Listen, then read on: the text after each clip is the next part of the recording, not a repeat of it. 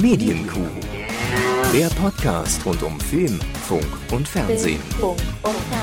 Mit Kevin Körber und Dominik Hammes. Ach, Herr Hammes, heute mal wieder ohne Video, ne? Man muss es ja fast schon so sagen. Mal wieder einfach nur per Audio zusammengeschaltet. Grüße ja, Sie. Ist doch mega. Ich kann einfach wieder meinen Computer angucken. Nicht wie sonst wie? den Computer angucken. Ich wollte gerade sagen, was haben Sie denn im Stream angeguckt? Doch auch den Computer. Ja, ich weiß nicht, man fühlt, ich fühle mich einfach weniger beobachtet. Ich habe ja auch, das habe ich neulich, ist mir das wieder aufgefallen, als sie gesagt haben, lassen Sie uns das doch live streamen, war ich so, ja, okay, können wir machen, musste in meinem Kopf aber einen Schalter umlegen, weil ich über die Jahre des Podcastens irgendwann es mir angeeignet habe, dass ich verschiedene emotionale Reaktionen nur stimmlich abgebe. Mein Gesicht sieht einfach aus wie ein Stein. Und mhm. das ist natürlich, wenn man jetzt vor einer Kamera steht, eher steht, äh, sitzt, eher nicht so optimal, weil Leute dann denken, man ist ein Psychopath. Und ähm, ist richtig. Stimmt, das ist richtig, aber das sollen die Leute ja nicht denken. aber das, eben, das soll ja keiner wissen. Ja, es, also es darf auch keiner wissen, deswegen schneide ich das natürlich raus. Klar, klar. Ähm, aber es ist natürlich so, dass ich dann im Kopf so, okay, du musst jetzt auch irgendwie nahbarer wirken. Es, es klingt auch total arrogant, wenn ich sage, aber ich, ich glaube, Sie wissen, was ich meine. Manchmal hängt man so im Stuhl und ist so, ich klinge gerade völlig professionell und bin auch eigentlich voll bei der Sache, aber ich flät's mich hier hin wie der letzte Drecksack. Manchmal funktioniert, ähm, also je nach Thema funktioniert es auch nur so. Ja, sind wir uns einig. Das stimmt. Bei Ihnen sind die Star Wars News der Woche. Richtig. Ähm, aber da musste ich mich auch, das stimmt, da muss ich mich schon richtig anstrengen, dass ich da nicht einfach im Stuhl nach links gekippt bin, aber egal. Ja, bei, bei unserer Wehrrubrik bin ich jedes Mal so, oh, du liebe Zeit. Also da mhm. kann man mein Gesicht auch eigentlich, ich, ich weiß nicht, wie es jetzt im Stream war, das war auf jeden Fall die größte Herausforderung. Und ähm, Heute dann mal wieder ein bisschen einen auf gemütlich. Äh, ihr werdet uns nachsehen, dass wir jetzt nicht jede Folge irgendwie streamen, aber wir pushen den Herrn Körber auf jeden Fall noch dahin, dass er da jetzt äh, irgendwie besser abschneidet bei Twitch. Wobei der Start ja mega war. Deswegen vielen Dank dafür nochmal. Ja, vielen herzlichen Dank, genau. Mein Ziel ist, ne, so wie Sie am Anfang auf die Spotify-Events eingeladen wurden, dass ich dann mal bald die, die, die, ganzen Twitch-Streamer-Partys abgrase. Ja, die das, Buffets. Äh, diese Buffets. also bei Spotify werde ich auch nicht mehr eingeladen, muss ich dazu sagen. Aber ähm, bei Twitch, glaube ich, muss man sich einfach Tickets kaufen, irgendwie. Die TwitchCon in Amsterdam oder was das ist. Ach du Scheiße. Na gut, nee. So weit soll es dann doch nicht ausarten. Bis nach Amsterdam. Wo kommen wir denn da hin? Nach Holland? Ist das Holland?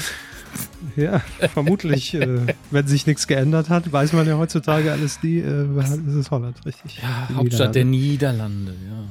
Hermes, ich blicke ähm, auf die Uhr. Auf, ja, auf die Uhr und stelle fest, wow, ähm, es ist wieder eine Minute vergangen. Und zum anderen blicke ich auf die nächsten Tage voller Freude. Ähm, denn so viel Eigenwerbung sei erlaubt. Ja. Nächsten Dienstag, Herr Hammes, es ist endlich soweit. Körber meets Semmelrogge. Wenn auch nur digital und virtuell, aber es wird großartig. Ich darf am Dienstag die, ähm, die Pressekonferenz zum Club der guten Laune äh, hey. äh, moderieren. Hey, Club der guten Laune. Und äh, Martin Semmelrogge unter anderem, toi, toi, toi, wird äh, zugeschaltet sein. ich freue mich sehr und ich muss natürlich aufpassen, nicht in die altbekannte Rolle reinzuschlüpfen. Ja, der, der Mann ist ja schon zugegen. Den müssen Sie nicht nochmal sprechen. Also. Eben. Ich kann es mir eigentlich sparen. Ähm, aber mal gucken. Also in meinem Kopf ist natürlich ständig, nicht die Verandamöbel, nicht die Verandamöbel, nicht die Verandamöbel. So. Ich habe Ihnen was mitgebracht. Ja. Wie waren die Verandamöbel im Club? Ach, nee, äh, die Frage wollte ich, ach, ach scheiße. So, Haben Sie vielleicht noch irgendwas mitgenommen aus dem, ah. Nichts als Liebe genau. für Martin Semmelrogge. Es Martin, was, was hast du alles mitgenommen aus dem Club der guten Laune? Also an Emotionen und, und Erfahrungen und. Ähm, so.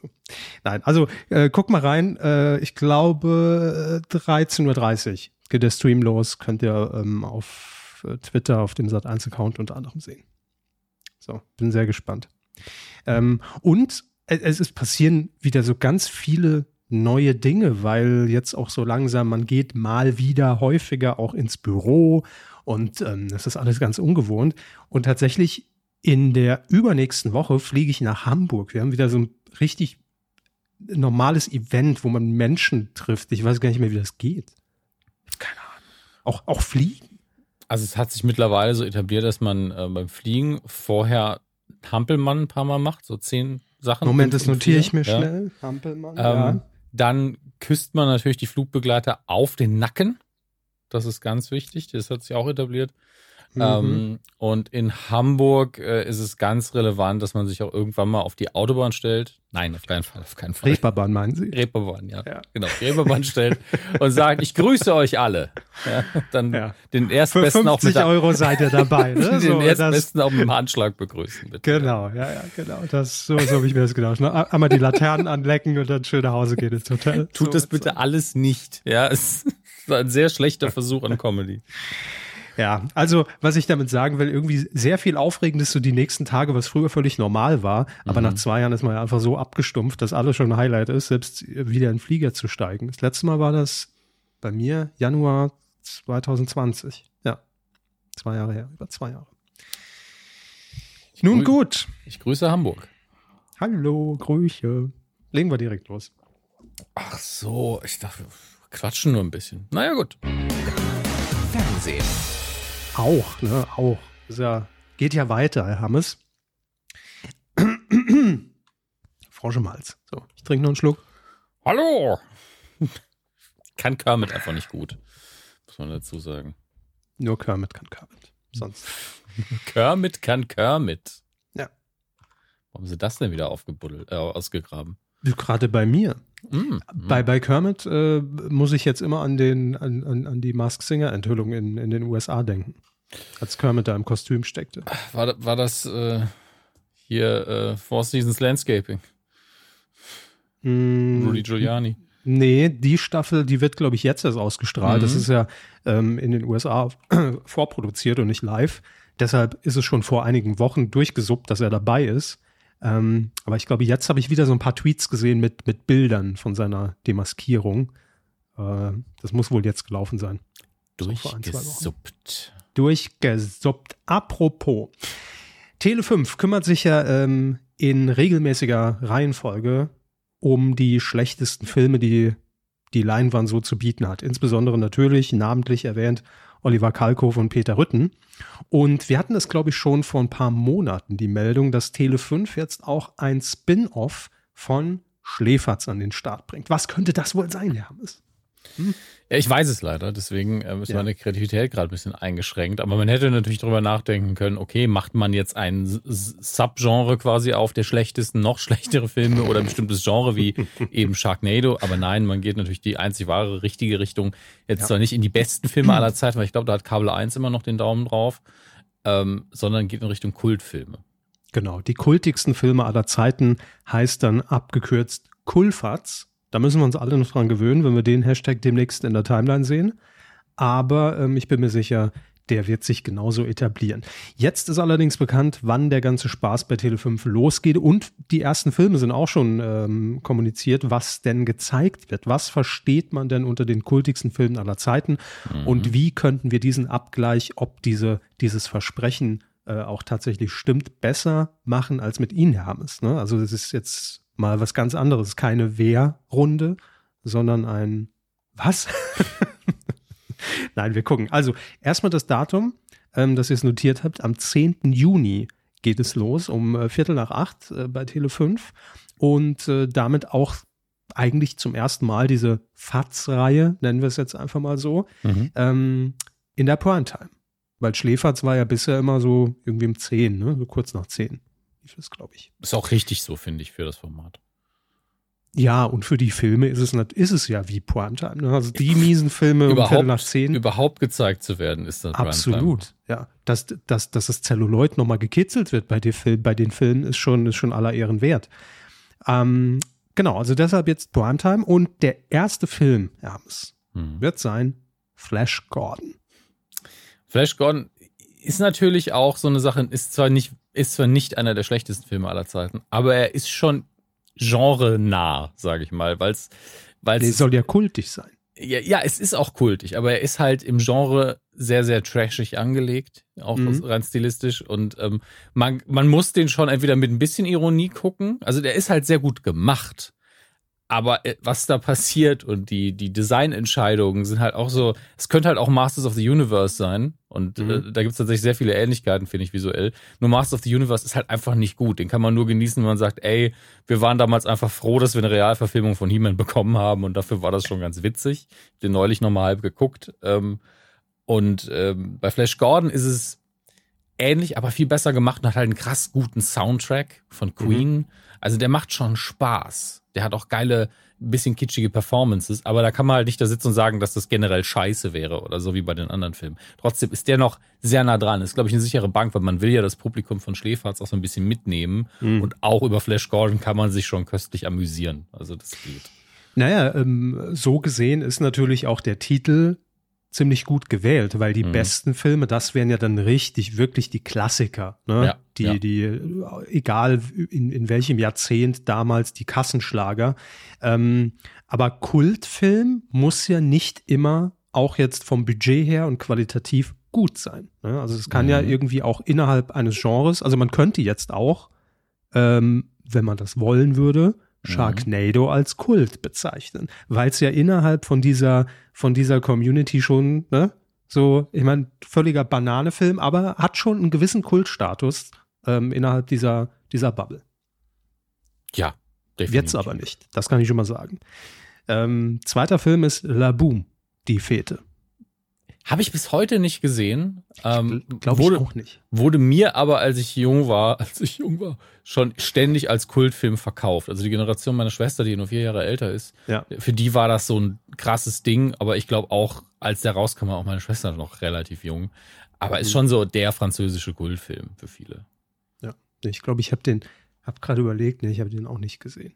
Oder ich erinnere mich nicht mehr dran. Ja, in dem Alter, äh, also als der Film relevanter war, weil er noch neuer war, da waren wir halt, ne, waren wir so Jungs und das ist Mädchenkram. Mhm. Ähm, und danach äh, ging es dann einfach irgendwann unter. Also ich habe das grundsätzlich das Interesse, aber wenn ich vor der riesigen Bibliothek an Filmen stehe, die man jetzt gucken könnte, bin ich auch selten so, oh, jetzt Laboom. Da habe ich jetzt, mhm. jetzt habe ich Bock, mich auf Laboom einzulassen. Aber so eine Gelegenheit mit dieser Sendung als Rahmenprogramm könnte vielleicht genau der Grund sein, warum man es dann doch macht so wie die Passion gucken, ne? Also mit uns gern, aber. Ja, es reicht schon, dass wir heute nochmal über die Kommentare reden müssen. Ich kann das Thema eigentlich nicht mehr ab, aber wir müssen hinterher nochmal kurz dran. Ja, ja, leider, leider. Äh, La Boom war doch aber hier uh, Dreams are my reality, oder? Das ist doch, ich, ist doch irgendwie der. Ich glaube ja, ja. Der ja. Äh, Schenkelöffner, wollte ich sagen, Kassenschlager von La Boom. Ich, ich glaube auch, aber ich, ich wage mich da ungern jetzt auf dünnes Eis und sage, jo, das war genau das Lied, was da während der Verfolgungsjagd lief. Bestimmt war es so, ja. ähm, apropos Verfolgungsjagd, könnten wir vielleicht dann in der dritten Folge ähm, von Coolfatz ein bisschen besser ähm, äh, äh, hier bedient werden. Der Agenten- und Musikfilm Top Secret sagt mir überhaupt nichts. Wirklich nicht. Ähm, das ist so eine äh, Komödie im Stil von Mel Brooks und äh, Die nackte Kanone. Mhm. Ähm, ist auch von Jim Abrams und David Zucker, die, glaube ich, glaube, mindestens Monsieur Zucker hat ähm, die, ähm, hat viele dieser, ähm, ja, dieser Parodien gemacht. Mhm. Und ich gucke mal gerade, ich vergesse ich vergess immer, wer mitgespielt hat. Val Kilmer in der Hauptrolle. Das, das war immer so das Ding, der ja eigentlich sonst fast nur ernstere oder zumindest nicht klamaukige Rollen gespielt hat. Und der ist schon sehr, sehr gut. Der ist von okay, 84, gut. aber der macht richtig Spaß. Ist mir so, also vom Titel her noch nie untergekommen. Gar ist halt, keine. Ist halt krasser Quatsch. Ähm, ja, ja, deshalb. Wundert's Aber mich, ja. ähm, die, die Sache ist natürlich 84er Komödie und sowas, das wird natürlich heute ein ganz anderes, also kommt einem sehr langsam vor. Mhm. Ähm, aber allein die Thematik, dass man hier in Richtung Ostdeutschland äh, fährt und es geht um Agenten und äh, den Kalten Krieg so ein bisschen auf den, auf den Arm nehmen, das hat schon so ein Alleinstellungsmerkmal, finde ich. Und ähm, den kann man ruhig mal gucken, wenn man das noch nicht getan hat. Das ist eine gute Komödie. Und dann sind wir noch schon im Staffelfinale. Das ist dann die erste Juliwoche freitags. Ähm, da gibt's dann die Blues Brothers zu sehen. Ja, da bin ich natürlich äh, überhaupt nicht objektiv, weil das zu meinen absoluten äh, Lieblingsfilmen zählt und ähm, für mich so ein bisschen Filmmagie ist, die man auch nicht reproduzieren konnte. Man hat ja eine Fortsetzung gemacht und abgesehen mhm. davon, dass natürlich einer der Hauptdarsteller verstorben war, also zu dem Zeitpunkt, das konnte man einfach nicht reproduzieren, obwohl man das Drehbuch mit, seinen, mit seiner Dramaturgie quasi eins zu eins kopiert hat. Aber der erste ist einfach, man, also wenn man, man darf nicht, oder beziehungsweise wenn man den Schritt zurück macht im Kopf und sich fragt, wieso funktioniert das eigentlich? Man findet keine Antwort, aber es funktioniert. Es ist einfach eine ganz, ganz tolle Filmerfahrung. Nur wenn man mit der häufigen Musik nichts anfangen kann, dann ist der Film natürlich nichts für einen. Und hier und bei La Boom, da würde ich definitiv sagen, das sind Kultfilme. Ne? Also Ja, ein, ja. da, da trifft es auf jeden Ich, Fall zu. ich finde auch bei Flash Gordon stimmt's, aber das ist dann auch, da kann man dann eher drüber diskutieren. Aber ich bin der Meinung, auch da stimmt's. Sehr gut. Also, freut euch auf äh, neue Abenteuer mit Olli Kalkofe und Peter Rütten auf Grüße. Tele 5. Liebe Grüße. Ähm, Herr Hammes, wir wechseln ähm, mal wieder ganz krass das Genre und gehen äh, erneut zu Deutschland sucht den Superstar. Denn ich sag mal so, es läuft schlecht. Also dem Patienten geht es Gut, nicht gerade sehr, sehr gut. Ähm, so um die 6% Marktanteil äh, haben die Live-Shows im Moment, äh, in denen wir uns befinden. Zwei Mhm. Live-Shows stehen noch aus. Ganz Deutschland fragt sich natürlich, wer wird es denn? Wer wird Deutschlands neuer Superstar? Da sind äh, mehrere Kandidaten, die Frauen und die Männer. Ne? Und äh, die singen und einige besser, andere schlechter. Wow, wer wird's wohl? Das ist richtig spannend. Ähm, und ich habe mich tatsächlich vor zwei Wochen, als ich kurz mal reingeguckt habe, so ein bisschen in der Zeit zurückversetzt gefühlt, dass Marco Schreil, haben wir schon drüber gesprochen, da steht und das Ding moderiert hat. Ja? Die berühmten Marco Schreil Gedächtnisminuten bei der Verkündung. Und der Notar, Dr. Fleischhauer, ist auch zurück. Es ist alles so wie damals, Hermes. Wahnsinn. Nur die Quote nicht. Man, ja. Ist, das Format ist jetzt auch einfach mal, wie lange läuft die Scheiße jetzt? 20 Jahre? 2002, ja. Punkt. 20 Jahre. Einfach äh, entweder alles, alles anders oder einfach Schluss. Ne? Kann man so sagen. Ähm, RTL versucht aber natürlich jetzt trotzdem, deshalb nochmal hier die ganz kurze News. Ähm, wie kriegen wir die Karre hinten raus nochmal aus dem Dreck gezogen? Also wie können wir wenigstens nochmal ein paar Prozentpunkte machen? Und ähm, man muss dazu sagen, man hat aber jetzt auch an den nächsten beiden Samstagen ähm, die vermeintlich besseren Chancen, weil die ganze Zeit lief man gegen Masked Singer, was natürlich auch nicht mehr so stark ist wie in Staffel 1 und 2, aber da natürlich doch dann den ein oder anderen Marktanteil nochmal abgezogen hat bei DSDS. Jetzt am Samstag läuft man zum Beispiel gegen Schlag den Star und die Woche darauf gegen Duell um die Welt. Also ich gehe davon aus, da kann man vielleicht nochmal so drei, vier Prozente äh, dazu gewinnen. Aber wie macht man das? Da braucht man natürlich auch das richtige Personal und ähm, klar, es bleiben natürlich in der Jury Florian Silbereisen, Ilse de Lange und Toby Gatt, so heißt er, der Produzent, der, der, der Mhm. Weltproduzent. Ähm, Jetzt hat man aber gesagt, für die, für die letzten zwei Ausgaben setzen wir da noch eine sichere Bank hin. Da also natürlich Dieter Bohlen ist raus, klar. Aber wen könnten wir da aus so einem Jury-Universum da noch hinsetzen, der auch so eine gewisse, ja, der, der schon polarisiert in seinen Bewertungen. Und deshalb kommt man natürlich auf Joachim Lampi, der am Tag vorher noch bei Let's Dance urteilt, kann direkt im Studio schlafen in den MMC-Studios und dann geht's rüber. DSDS, Samstag live. Zack. Ja, ist jetzt nicht die schlechteste Entscheidung, finde ich, aber wird's auch nicht mehr entscheiden. Also, kann ich mir Ja. nicht vorstellen. Ja, okay. Ja. Also, ich, wir wünschen keinem was Schlechtes, es ist ja auch nichts Schlimmes passiert, aber irgendwie glaube ich nicht dran. Nee, ich glaube auch nicht dran. Ich bin nur gespannt, wie es dann tatsächlich, äh, weil die Staffel, die ist ja eh quasi jetzt gelaufen. Ähm, selbst wenn man da jetzt noch 13 Prozent rausreißt, ja, schön. Aber unterm Strich muss man dann doch mal fragen, machen wir das nächstes Jahr wieder? Und wenn ja, wie? Also, das, das wird eigentlich das Spannende. Das werden wir wahrscheinlich noch rechtzeitig erfahren. Ähm, wir bleiben bei RTL und wir bleiben bei einem Format, das äh, mehr als 20 Jahre auf dem Buckel hat und jetzt wieder äh, ausgebuddelt wird. Ähm, es ist nämlich der große IQ-Test, Hermes. Oh, ich kann die Scheiße auch nicht mehr hören, ey. Nee, ne? Das ist, Also, ich weiß, das war jetzt aus dem Nichts ein relativ harter Kommentar, aber nee, ich verstehe es. Weil das ist, das ist halt keine Kultshow. Das ist so, das hat damals schon genervt. Also Ja. eine Folge hat man sich noch angeguckt, als damals, weiß ich, weiß ich gar nicht mehr, wer, wer die gemacht hat, Günther ja auch, Sonja Zietlow, die da gestanden haben und man konnte live mitmachen über, über die Website, haha. Und da waren so mehrere ähm, Berufsgruppen eingeteilt im Publikum, um nachher zu wissen, ah, guck mal an, die Bodybuilder sind doch die schlausten. Hahaha. ich, was mich damals schon gestört hat und was mich im Prinzip dieser Sache stört, es suggeriert einmal immer, auch wenn es nicht gesagt wird, ah, wer ist dümmer? Weil natürlich äh, formuliert man es natürlich immer in die andere Richtung und sagt, hey, wer ist denn schlau? Und ein IQ-Test, vielleicht sagen, selbst wenn sie das 15 Mal sagen in der Sendung, dass das ja eigentlich nicht so aussagekräftig ist und dass man eigentlich auch für einen IQ-Test sich vorbereiten muss und dass es nur bestimmte Aspekte beleuchten kann und dass IQ-Tests ja auch ständig neu und weiterentwickelt werden. Selbst wenn man das sagt, es wirkt halt immer so wie, wer ist blöder die Show? Mhm.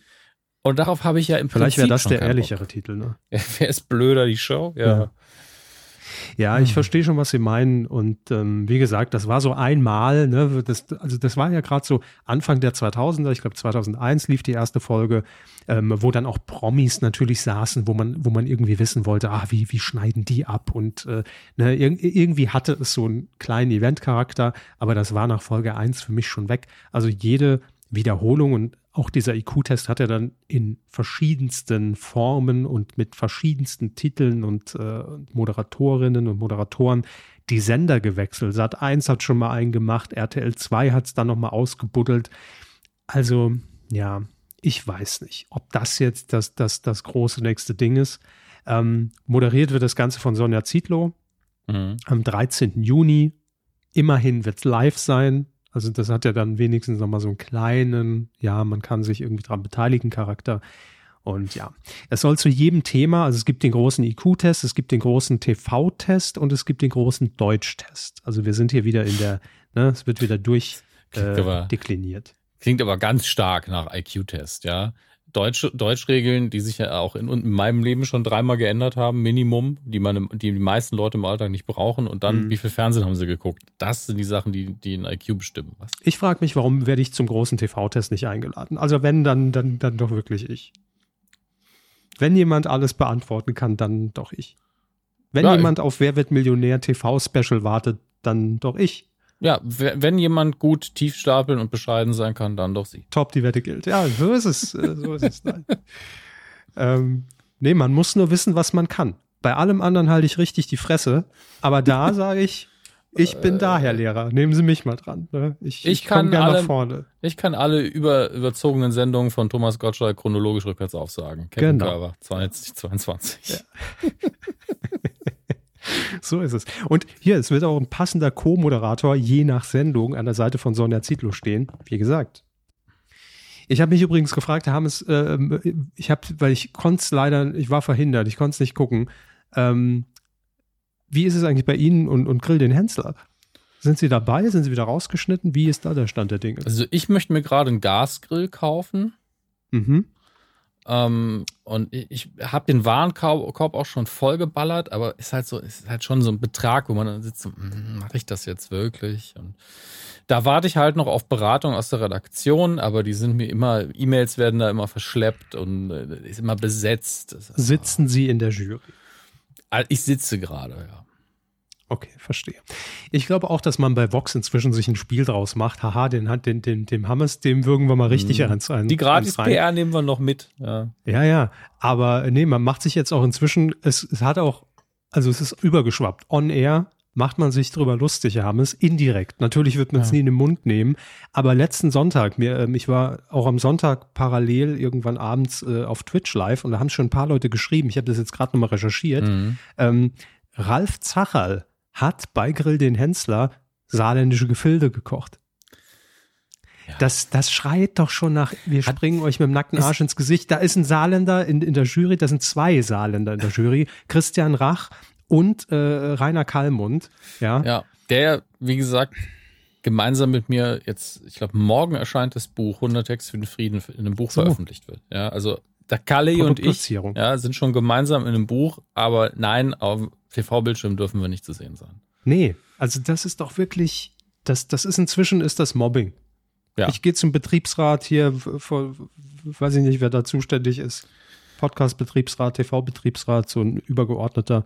Das muss da, da, das geht nicht. Deswegen an der Stelle auch einfach mal wieder Gratiswerbung für Texte minus für minus für den, also überall minus für den Frieden äh, oder Edition Schaumberg.de. Ne? Könnt ihr das Buch kaufen?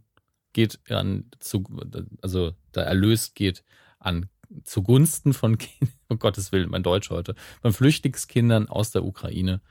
Ähm, dafür kriegt er halt ein Buch mit 100 Texten, unter anderem vom Kali, von der Nicole, ja, von, von äh, Herrn Hans, unserem ehemaligen Ministerpräsidenten des Saarlandes und, und auch von mir ein Text.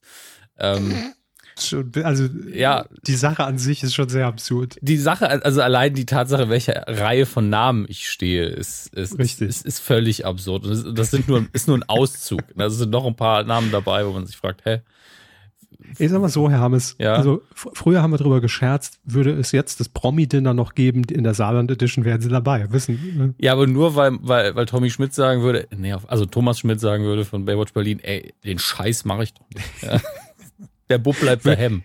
Ganz ehrlich, würde ich mir angucken. Promi-Dinner mit Tobias Hans, Nicole, Ihnen, Thomas Schmidt und Rainer Kallmund. Ja, würde ich sowohl mitmachen als auch gucken. Ja. Also, ich würde es auch essen. Also so ist es nicht. Ja, Sie, Aber, Sie wissen ja, ähm, dass ich kochen kann. Ich weiß nur, wie Sie völlig überrascht mal bei mir gesessen haben und mich anguckt, das schmeckt ja. das werde ich auch nicht vergessen. Das, Sie, waren, Sie waren ehrlich überrascht. Die waren ganz kurz beleidigt für eine Sekunde. Ja, aber in meinem Herzen kochen Sie nicht. Warum denn nicht? Weiß ich nicht. Ich, ich koche so gern. Ja, glaube ich Ihnen. Sie haben ja auch gut gekocht. War ja auch lecker. Ich weiß. Das ist ja der Punkt. Auch ein, bei manchen Gerichten auch ein gesundes Selbstbewusstsein. Ich weiß, das schmeckt. Das ist indiskutabel. Das, wer, wem das nicht schmeckt, der, der hat Der große Geschmack. Kochtest mit Sonja ja. Zietlow. Herr Hammes steht bereit. So, zack. Ich Fernsehtest. Hammes Kochtest. Ja, statt IQ, I Koch. Ja, so. wow. Okay, ähm, wir bleiben in der Küche, Hammes, wo wir schon mal hier rumstehen, so dumm. Ähm, und der Herd schon mal leicht angeflammt ist. Ähm, Vox hat jetzt vermeldet und ich habe es mich, um ehrlich zu sein, die letzten Monate schon mal gefragt, mhm. ähm, nachdem Kitchen Impossible ähm, ausgelaufen ist, die Staffel.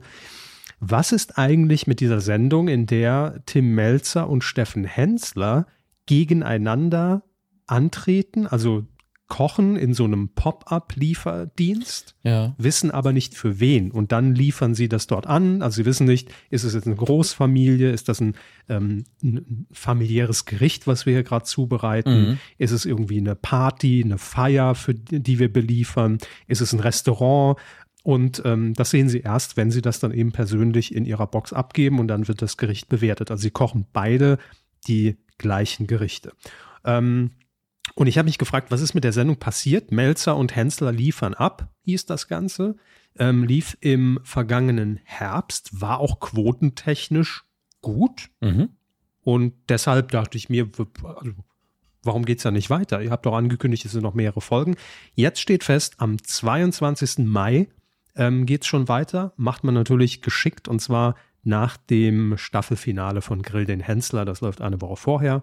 Und danach gibt es eine weitere Folge. Und ähm, genau, und im Herbst soll es dann erst wieder weitergehen.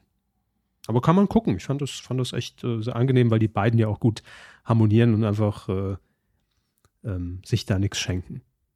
Das war ja schon damals bei Kitchen Impossible in der Ausgabe auch so, auch eine der, der guten Folgen. Ja, also ich, ich mag das Prinzip sehr, weil ähm, ich vergleiche immer ganz gern Unterhaltung und Kunst mit Kochen. Und es ist ja immer die Frage, für welches Publikum mache ich das denn gerade? Und das ist am offensichtlichsten wirklich beim Kochen.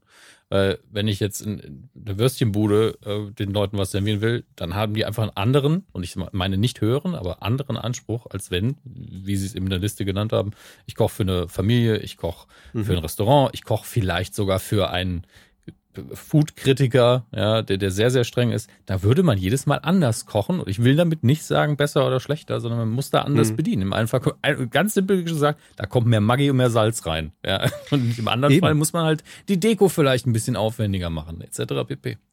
Ja, deshalb finde ich das schon immer sehr spannend, weil das ähm, sieht man ja auch immer bei Grill den Hensler, wenn äh, er weiß, der Teller, der wird jetzt äh, Kali vorgesetzt und es geht ums Dessert, ne? dann machen wir noch ein Sahnehäubchen mehr drauf. Mhm. Ähm, aber äh, klar, das sind natürlich dann so die Frotzeleien. Ähm, generell, ja klar, haben sie natürlich recht. Also wenn, wenn, wenn das Essen jetzt einfach in eine, in eine fünfköpfige Familie geliefert wird zum Mittag, ähm, dann können die vielleicht mit dem ganzen äh, drei Sterne Schickimicki-Kram nichts anfangen, denken, was sind das für Teller? Ne? Also von daher. Ja. Eben. Eine Physalis. So. Was macht die Physalis? Mach weg. Oh, Bäh. da würde ich zum Arzt. Da würde ich zum Arzt. Ähm, Herr Hammes.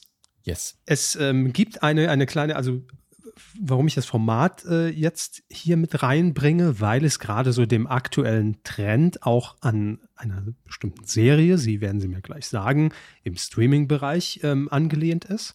Mhm. Ähm, es gibt eine neue Dating-Show, die nennt sich Love is King. Mhm. Und ähm, es geht darum, dass man eben zurückversetzt ist ähm, in die Zeit, äh, alles sehr pompös in einem Schloss, dass man flirtet ohne Smartphone, ohne dieses ganze neumodische Zeug, ganz analog, ganz real und äh, dort mhm. geht man dann auf Partnersuche. Ne? Also in, in, entsprechenden Outfits, in entsprechendem royalen Ambiente oh und äh, Kommunikationsmöglichkeiten wie damals zu Hofe. So, an was erinnert sie das? Natürlich an wollen Sie jetzt, dass ich Downton Abbey sage oder an Bridgerton? Oder? Bridgerton, ja, dachte ich. Ja. ja. Haus des Geldes. Weil, ähm, als ich jetzt, äh, heute geht es ja auch nochmal um den Downton Abbey-Film. Ich habe ja neulich nur kurz erwähnt, dass ich mich ein bisschen reingefuchst habe. Und mhm. haben einige, äh, haben noch reagiert, das klingt ja wie Bridgerton. Nein, also Bridgerton, wie dann auch einige andere geschrieben haben, ist dann mehr so in die pornöse Ecke. Während, mhm. während in Downton Abbey die Leute meistens auch beim Zeugen von Kindern komplett angezogen sind. Also so fühlt sich jedenfalls an. Ähm, das ist alles sehr sexuell gesehen sehr zahm und ähm, ja, wa wa warum, wann läuft das? Warum, warum wollen Leute das? Wird das ein Erfolg, Herr Körber? Sagen Sie mal. Äh, ja. wann läuft das? Ja. Wo? Ja. Hat das auf? Ja. Naja, sagen wir einfach mal so. Ähm, die ersten Bilder, die man da sieht, ähm, das sieht schon sehr vielversprechend aus. Und ich glaube einfach, dass es natürlich ähm, so eine gänzlich andere Optik bietet, weil ich bin jetzt kein großer Fan von Dating-Shows im Fernsehen. Mhm. Was aber auch einfach damit, glaube ich, zu tun hat, dass das so in den letzten Jahren bei mir immer behaftet ist mit irgendwelchen äh, ölbepackten Muskelprotzen auf Love Island und ähm, Bachelor. Und das, das ist so, das ist so abgegriffen für mich. Also dieses Genre zu revolutionieren, das geht ja quasi sowieso nicht, weil im Kern der Sache läuft es halt immer auf das eine heraus und ne, dann weiß man nicht, wer macht da überhaupt mit, nur um halt fünf Minuten Fame und ein paar Follower abzugrasen. Ähm, von daher finde ich den Ansatz, und wir hatten ja auch schon hier bei RTL 2 mit Milka Nacktdating und der ganze Kram, der dann in die Ecke ging. Von daher finde ich den Ansatz okay. Es kommt halt echt drauf an, für mich, wer da mitmacht am Ende. Also werden da wirklich sehr gepflegte Umgangsformen präsentiert? Ne? Sind das irgendwelche Prollos, die versuchen dann irgendwie sich dieser Sprache anzueignen und ein Zettelchen und Brief zu schreiben, um, um die Geliebte zu werben? Ähm, das muss man abwarten. Generell ist es, sagen wir so, wenn ich mich für das Genre Dating entscheiden müsste, würde mich das rein optisch zumindest mehr ansprechen, weil mhm. das ganze andere Zeug kann ich nicht mehr sehen. Das verstehe ich komplett. Ich glaube auch, dass da die Idee herkommt, dass man sagt, wir machen ja. eine 180-Grad-Wendung bei der Nummer. Ähm, und ich hoffe aber, dass sich das dann auch in der Art und Weise, wie es erzählt wird und nicht nur in der Optik ein bisschen widerspiegeln wird. Dass man die Leute mhm. vielleicht auch ein bisschen berät. Ja, ähm, finde ich auch mehr als legitim, dass dann die Redaktion auch zu den Leuten geht, ey, ich gebe dir mal ein paar Tipps, wie könnte man hier besser, passender vor allen Dingen flirten, weil äh, wir sind mittlerweile in einer Zeit angekommen, wo wir uns jetzt keine, überhaupt keine Illusion mehr machen müssen, dass die Leute da hingehen, einfach, ich möchte die große Liebe finden. Nein, die wollen sich mhm. da inszenieren, wenn dann nebenher auch noch irgendwie eine nette Bekanntschaft bei rumkommt, ist ja mega. Ähm, aber darum geht's denen doch nicht mehr. Also der, der, der Twist am Ende ist im Übrigen, also es gibt dann wohl irgendwie so einen Ballabend, ne, wo sich dann die Paare eben finden. Und, Völkerball. Äh, Völkerballabend, richtig. Ja. Äh, noch ein Sportevent mit dabei, Promi-Völkerball. Ähm, und dann geht's aber raus aus dem Schloss, zurück ins normale Leben. Ne? Also dann begegnen die sich dann zum ersten Mal, wie sie dann auch im, im Alltag gekleidet sind, mhm. was sie mhm. beruflich machen, etc., wie sie sich ausdrücken. Dann, dann sieht's wieder aus wie, wie die anderen Sendungen auch. Ne, das ist halt die Frage, ne? Wie, ja. Welchen Anteil hat das Ganze? Also sagen wir mal, das Ding hat, ich weiß es jetzt gar nicht, äh, sechs Folgen, mhm. werden dann fünf in diesem Schloss erzählt und in der letzten sieht man, ah, und dann ging es zurück und so haben sie mit dem Herzbluthubschrauber sie wieder abgehört und getrennt voneinander befragt. Ähm, und dann ist die Frage, wer tanzt dann den letzten Tanz wieder im Schloss zusammen? Also was hat dann Bestand? So wieder mhm. die Rolle rückwärts. Was ich da ganz in Anführungsstrichen spannend finde. Und das kommt halt darauf an, wie sehr man auf diesen Aspekt eingeht, weil das ist dann auch so ein bisschen Augenwischerei für die Kandidaten ist natürlich, ähm, halten die sich mit ihrem, mit den Fakten über ihr wahres Leben so ein bisschen zurück, wenn sie dann flirten, ja. Ähm, genau. Heißt, sie mhm. sind im Schloss und alle sind eben genau im gleichen Stil angezogen. Mhm. Man flirtet einfach so miteinander und sagt den anderen, ja gut, ich bin Automechaniker, ne, normal trage mhm. ich halt einfach nur Overall und ansonsten einfach Jeans und Pulli, ganz normal. Und die andere ist dann so, ja, ich bin halt schon aus einem sehr reichen, aus einer reichen Familie und das hier mhm. ist jetzt vielleicht nicht der Stil, den ich tragen würde, aber ich habe halt auch, ich habe irgendwie vier Pferde und, und äh, wir sind dann schon sehr teuer im Urlaub und so weiter. Ähm, und wenn das eben erst danach rauskommt, dann könnten mhm. sich ja zumindest auch Leute begegnen, die auf natürliche Art und Weise seltener zusammenfinden und dann ist das auch ein bisschen spannender, finde ich. Aber das sind Dinge, die werden ja. wir dann sehen. Ne? Also. Eben, die werden wir sehen. Ähm, das Besondere an dem Format jetzt rein ähm, ausstrahlungstechnisch, produktionstechnisch, also wird wohl gerade produziert, können wir das noch nicht wissen, ähm, ist das Spannende, dass es eigentlich mal ein Format war, ähm, was Pro7 angekündigt hat. Mhm. Es jetzt aber zuerst im zweiten Halbjahr auf Join laufen wird, exklusiv. Und erst später dann im Free TV. Also eigentlich so der Weg, den auch äh, Jerks ja macht, ne? dass man sagt, da gibt es zuerst die ganzen Folgen und dann erst später ähm, auf dem Sender. Und das ist äh, so eine, so eine leicht andere Strategie. Also klar unterstreicht natürlich, dass der Streamingdienst wichtig ist, aber es ist auch wieder was anderes wie zum Beispiel RTL Plus. Die machen es ja so, dass es dann immer nach der ersten Folge die zweite oder die nächste dann schon online gibt, ne? aber so mit einer Woche Versatz. Hier ist es aber dann so, dass ja die ganzen Folgen dann schon auf, auf Join in dem Fall stehen werden und später erst gezeigt werden. Da bin ich mal gespannt, wie, ähm, ob, ob sich die Quote davon beeindrucken lässt. Oder eben nicht. So, Herr Hammes, wir müssen, äh, es ist ein blöder Rausschmeißer, ich weiß jetzt, mhm. ähm, aber wir müssen Abschied nehmen. Mhm. Wir müssen Abschied nehmen von äh, einer Frau, die uns äh, indirekt, also ich glaube, sie war nie wirklich so Thema in der Kuh, aber immer mal wieder. Und es ist eine Ikone im deutschen Fernsehen und sie hat jetzt nach drei Jahrzehnten gesagt, wisst ihr was? Äh, ich hänge die Wetterkarte an den Nagel. Maxi Bieber. Hört auf. Ich bin ja einfach froh, dass es einfach nur die Wendung genommen hat, dass sie den Job ja, nicht ja, ja, macht, nee, ne? sonst, sonst hätte ich das ja nicht so, so, so anmoderiert, so jetzt muss ich mal gerade gucken. Also jetzt muss ich wirklich Maxi Beaver auch nochmal googeln. Die ähm, kennen doch Maxi Beaver. Das ist ein großes Stiefmütterchen. Natürlich kenne ich sie, aber. Gehen Sie raus, machen Sie unanständige Dinge. Der Frühling ist da, wie zum Beispiel Eis essen im Freien oder Frühjahrsputz. Ja, aber man muss ja auch mal Fragen stellen, wie, wie alt ist die Frau denn? Ja, wann ist sie geboren? Und solche. Mhm, mhm. Raten Hauen Sie, Sie die Fakten raus. Ja, raten Sie doch mal. Wie alt sie ist? Ja.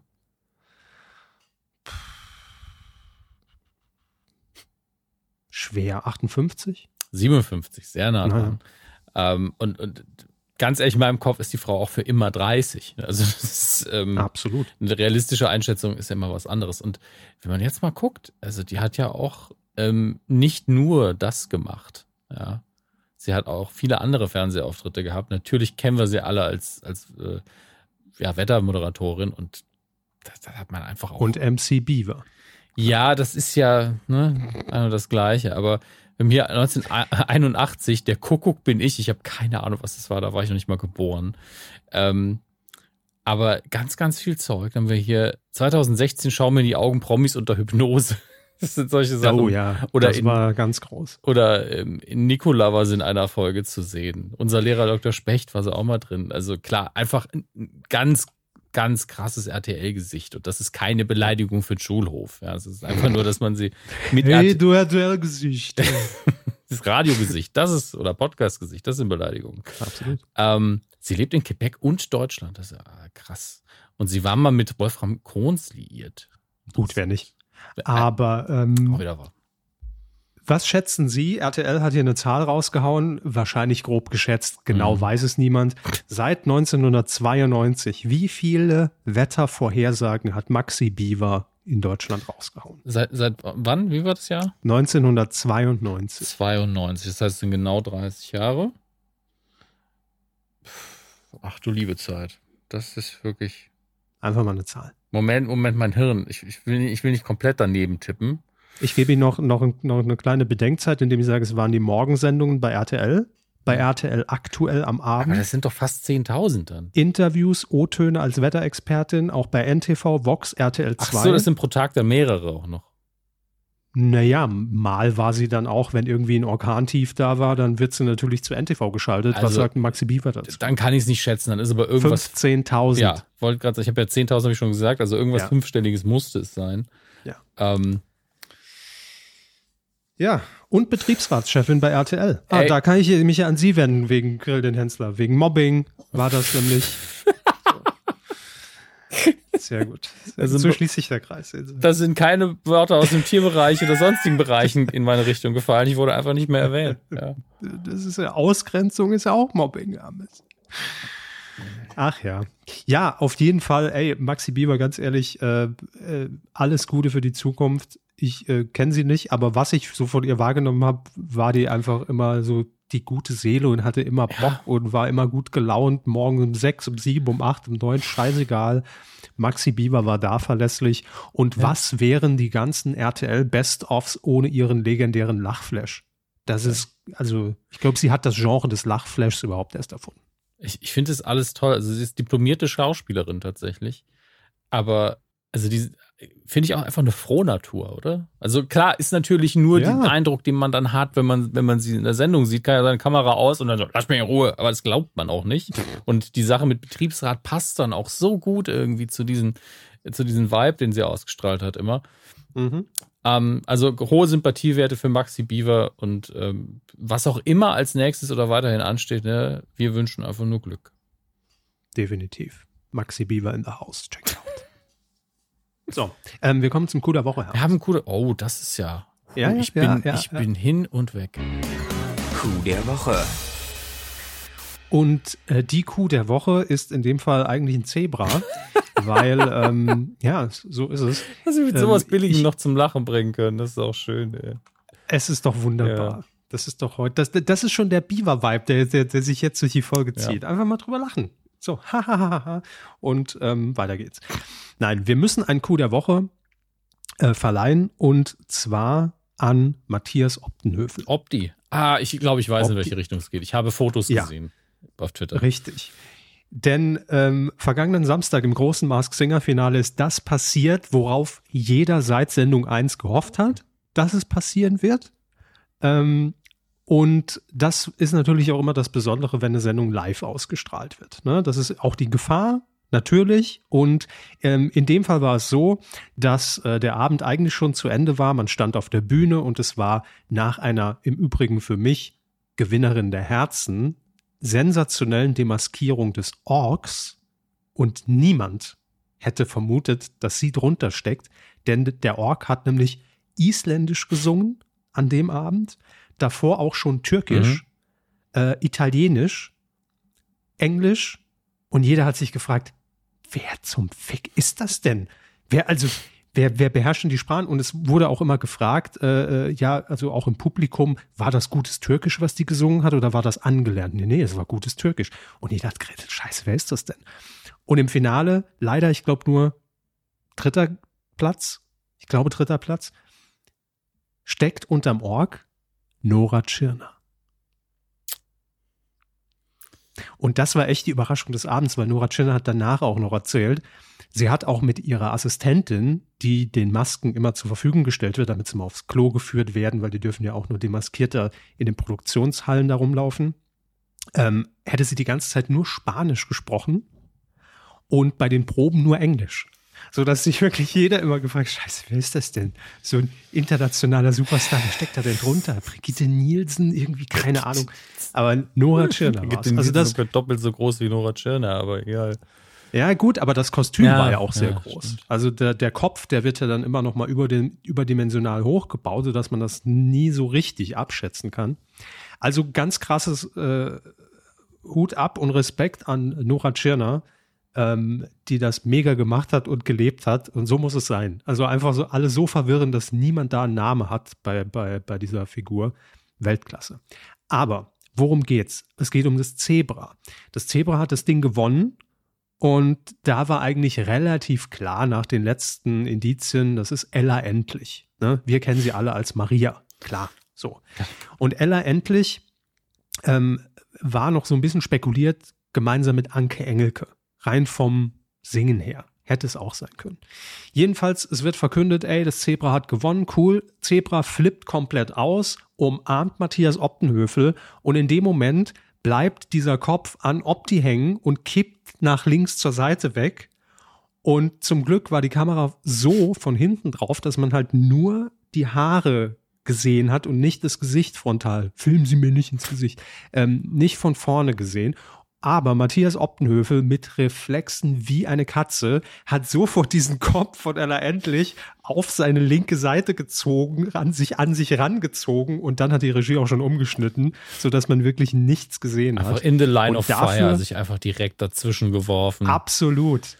Absolut. Jetzt oder nie hat er gedacht, das ist der Moment, wenn's, wenn's zählt, dann jetzt, scheißegal, äh, da muss ich jetzt handeln.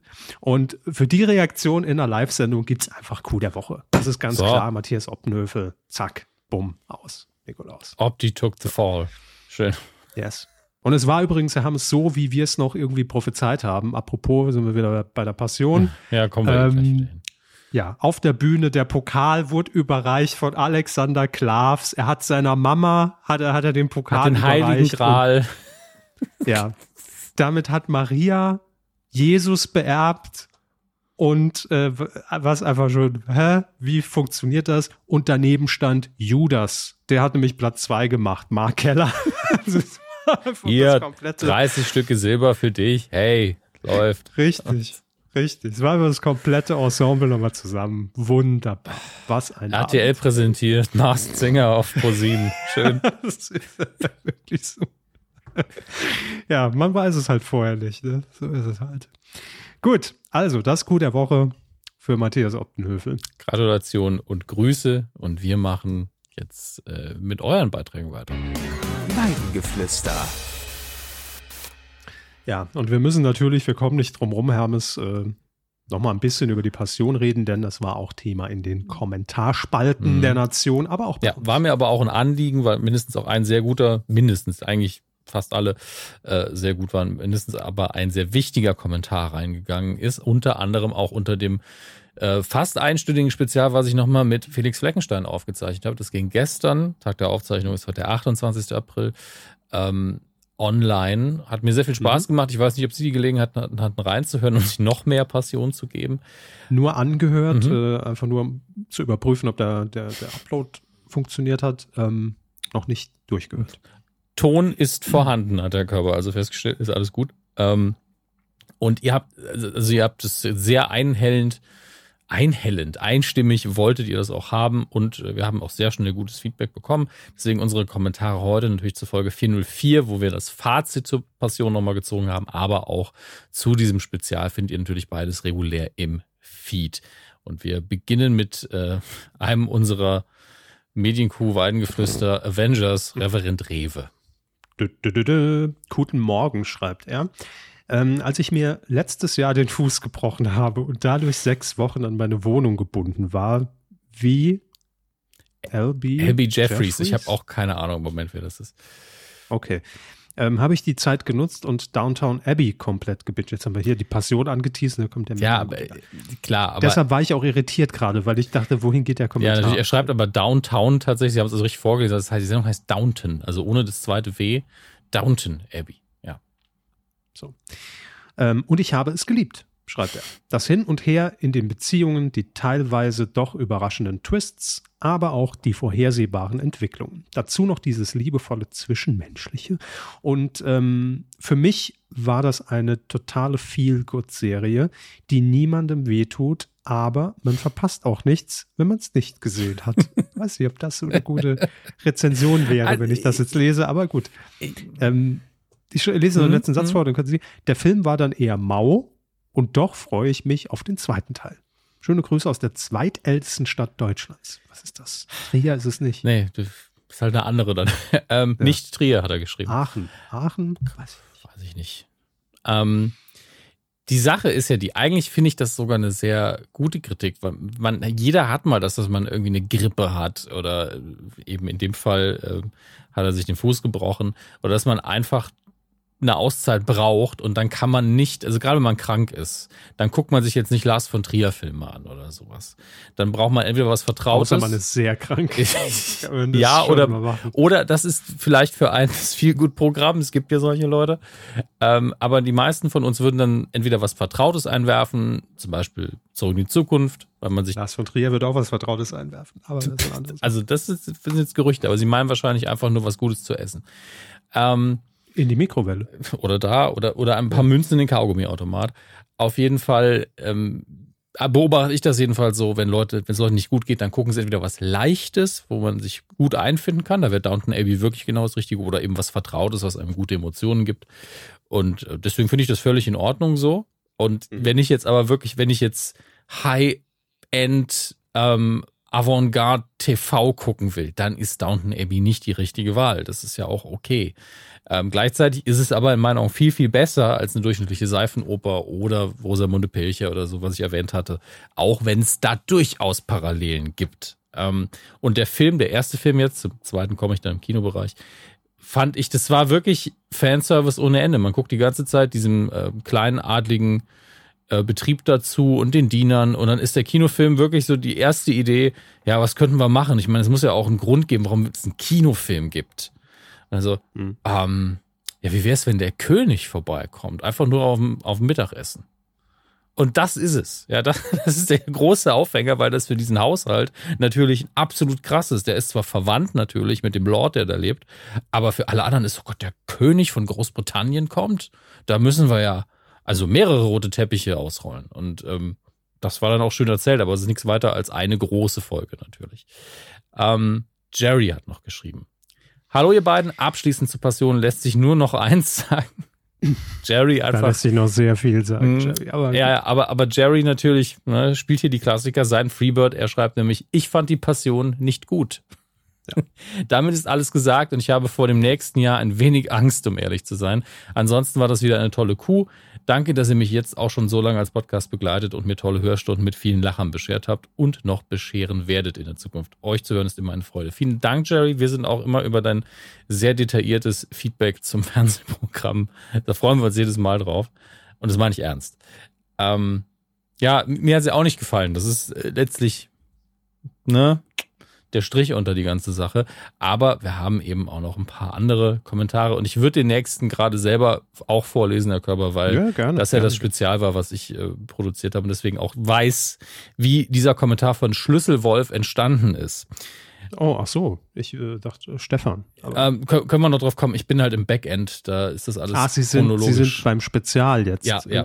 Macht aber nichts. So. Es geht weiterhin um die Passion. Ähm, er schreibt nämlich, Hallo, als gläubiger Christ war besonders diese Folge sehr interessant für mich. Und er meint eben, wie gesagt, das Spezial mit unserem Experten im Theologen Felix Fleckenstein. Trotz meines Glaubens, schreibt er weiter, schrecke ich dennoch nicht, ähnlich wie Hammes es beschreibt, vor guten Witzen zurück. So habe ich mit Freunden und Familie, in Klammern auch Christen, die Passion gerade aufgrund des potenziellen Trash-Faktors angesehen. Um genau zu sein, war ich gehypt, seitdem Herr Körber vor zwei Jahren das erste Mal davon berichtete. Doch nun zum Hauptpunkt, zu, Kenn ich. Ja, doch nun zum Hauptpunkt, zu dem ich aufklären möchte. Und das ist mir persönlich auch wichtig, dass er das getan hat. Und vielleicht auch darauf aufmerksam machen möchte, wie Ham es richtig sagte, sollten Witze okay sein. Dem stimmt er zu. Gerade wenn es sich um ein wenig, äh, wenn es sich um eine wenig verfolgte Religion handelt. Aus unserer Sicht in unserer westlichen Welt ähm, sind, Moment, aus der Sicht unserer westlichen Welt und Werte vollkommen nachvollziehbar. Den Satz verstehe ich nicht so ganz. Dennoch ist es so, dass das Christentum die am meisten verfolgte Religionsgemeinschaft der Welt ist. Der verweist, ja, gibt auch zwei Quellen an, unter anderem Artikel von der Zeit. Ähm, hier geht es um mehr als 340 Millionen eine Zahl aus dem letzten Jahr, Menschen, die mit Repressalien, Vertreibung, Gefängnis, Vergewaltigung, Folter, Lynchmorden und mehr zu rechnen haben. Und er nennt dann auch noch zwei Länder, nämlich Nordkorea und ähm, Afghanistan, die da eben sehr starke Christverfolgung anscheinend, ich habe also äh, betreiben. Und das ist der Punkt. Ich habe nämlich in dem Spezial irgendwann gesagt, dass äh, wir als Christen darunter ja nicht leiden. Und hatte, im Kopf ging bei mir direkt eine Alarmglocke hoch. Ich gesagt, du hast gerade was gesagt, was du nicht überprüft hast und wo irgendwo eine Erinnerung in mir rumgeschwommen ist, dass das nicht ganz stimmen kann. Ähm, und ich habe dann vergessen, es im Schnitt nochmal zu überprüfen. Hab aber in der Aufzeichnung schon gesagt, also hier so im, im Westen, Westeuropa rum. Und da stimmt's ja auch. Also es ist jetzt nicht so, dass in Westeuropa irgendwo Christen äh, stark verfolgt werden würden. Eher gar nicht. Ja. Ähm, und bezogen auf die weltweiten Zahlen sieht das Ganze eben traurigerweise nochmal anders aus. Aber dennoch können wir hier, in, also in Deutschland, in meinen Augen über das Christentum sehr, sehr viele Witze machen, ohne dass das ein Problem sein sollte, weil man sich als Christ hier halt sehr, sehr wohlfühlen kann. Ja, also das ist kein nach unten treten, sondern ein maximal zur Seite. Also uns passiert hier ja nichts. Ähm, und so schreibt auch Schlüsselwort weiter, da wir nun mal den Luxus genießen, uns in Freiheit persönlich wie auch religiös entfalten zu dürfen, bleibt diese Seite oft unbekannt. Hier soll auch kein Vorwurf gemacht werden, sondern möglicherweise ein Bewusstsein über die Verfolgung von Christen geschaffen werden. Denn genauso wie die Verfolgung aller anderen Religionen ist auch sie ein großes Problem für die Wertevorstellung einer freien Welt mit freien Menschen. Vielen Dank für diese Folge und viele Grüße aus der Nürnberger Würstchenstadt, David. Äh, vielen Dank, David. Ich war sehr, sehr, wirklich sehr, sehr dankbar für den Kommentar. Ich hab, der kam rein, ich habe ihn durch Zufall direkt gesehen, habe auch direkt geantwortet und ähm, das ist ein Fauxpas auf meiner Seite gewesen, dass ich da nicht detaillierter war, weil das so nebenbei passiert ist. Ähm, deswegen sehr, sehr wichtig, dass ihr, er da direkt geschaltet hat und kommentiert hat. Und ich bin da wirklich objektiv dankbar. Und ich sage es hier deswegen nur nochmal, weil natürlich nicht jeder von euch die Kommentare liest. Und so haben wir das dann hoffentlich für möglichst viele abgedeckt. So. Sehr gut. Ähm, Stefan, der mit dem soliden Namen, ja. wie er sich selbst nennt, ähm, ich glaube, bezieht sich auf den, den Quotentipp letzte Woche. Stefan Proksch, ja. was glaube ich. Ähm, der hat äh, kommentiert und sieht die Passion ein bisschen anders als viele von euch, als wir. Mhm. Ähm, ihr goldenen Kälber. Es irritiert mich, wie isoliert ich mir mit meiner Meinung zur Passion inzwischen vorkomme, auf die aller Orten nur Häme und Spott gekippt wird. Aber gerade deshalb vielleicht ein paar Zeilen dazu. Eingeschaltet habe ich überhaupt nur, weil ich durch euch von der Sendung wusste. Ich hatte also bis auf die skurrile Darstellerauswahl keine Ahnung, was mich erwartet und wollte mich einfach nur darauf einlassen. Dass es am Ende ein Live-on-Tape-Musical wurde, darüber hätte ich mich vermutlich nur im Publikum vor Ort geärgert. Ansonsten war das Format zur Unterhaltung doch perfekt geeignet. Überhaupt ein Unterhaltungsformat. Das ist es doch, was man vom RTL zur Wochentags-Primetime erwartet. So inhaltlich spannend und lehrreich ich eure Zusatzfolge mit Felix Fleckenstein jetzt auch fand, welche anderen Unterhaltungsformate werden so konkret auf wissenschaftliche Korrektheit abgeklopft? Verstehe ich nicht, warum das bei der Inszenierung eines Bibelthemas plötzlich wichtig wird. Sonst nehme ich doch auch nicht jeden dramaturgischen Kniff hin, wenn es irgendwie unterhaltsam ist. Sogar, dass Jesus seine an der Imbissbude gekauften Fladenbrote mit ins Restaurant nimmt, wenn Kali dafür einen Cameo-Auftritt bekommt. Äh, vielleicht bis hierhin erstmal. Mhm. Ähm, ich, ja, also ich verstehe, wo, wo, worauf Stefan hinaus will. Aber man muss natürlich auch sagen, es gibt auch sehr wenig vergleichbare Formate, die sich mit irgendetwas Geschichtlichem in dieser Form beschäftigen. Weil es auch nicht also, so viele Geschichten dieser Art gibt. Eben. Also ich glaube, man hätte jetzt, ähm, wäre das nicht äh, irgendeine eine Bibelgeschichte gewesen, hätte man das gleiche auch getan, wenn es ähm, ja, was, was uns sehr zeitnahes wäre, irgendwie ein Kriminalfall ja, oder, nachgestellt oder. Muss ja nicht zeitnah sein, aber man hätte ja, keine Ahnung, der Graf von Monte Cristo so machen können. Ja, oder die Weihnachtsgeschichte, wie ja, Sie es neulich schon mal gesagt haben. Die Weihnachtsgeschichte ist ja noch relativ nah dran und da bin ich auch der Meinung, weil die Weihnachtsgeschichte ja nicht also nicht die biblische Weihnachtsgeschichte habe ich ja gemeint, sondern die von Charles Dickens, die ja mhm. tausendfach adaptiert worden ist. Und da sind wir alle so, ja, mach noch eine Adaption, mach vier Geister statt drei, ist mir egal. Weil mhm. das, äh, obwohl es natürlich auch um was im weitesten Sinne Christliches geht, ist es ja eine fiktive Geschichte, die nur weihnachtliche Themen aufgreift. Und wir haben da schon, wir haben eine Muppets Weihnachtsgeschichte gehabt, die tatsächlich relativ werktreu war. Dann gibt's die Bill Murray Verfilmung.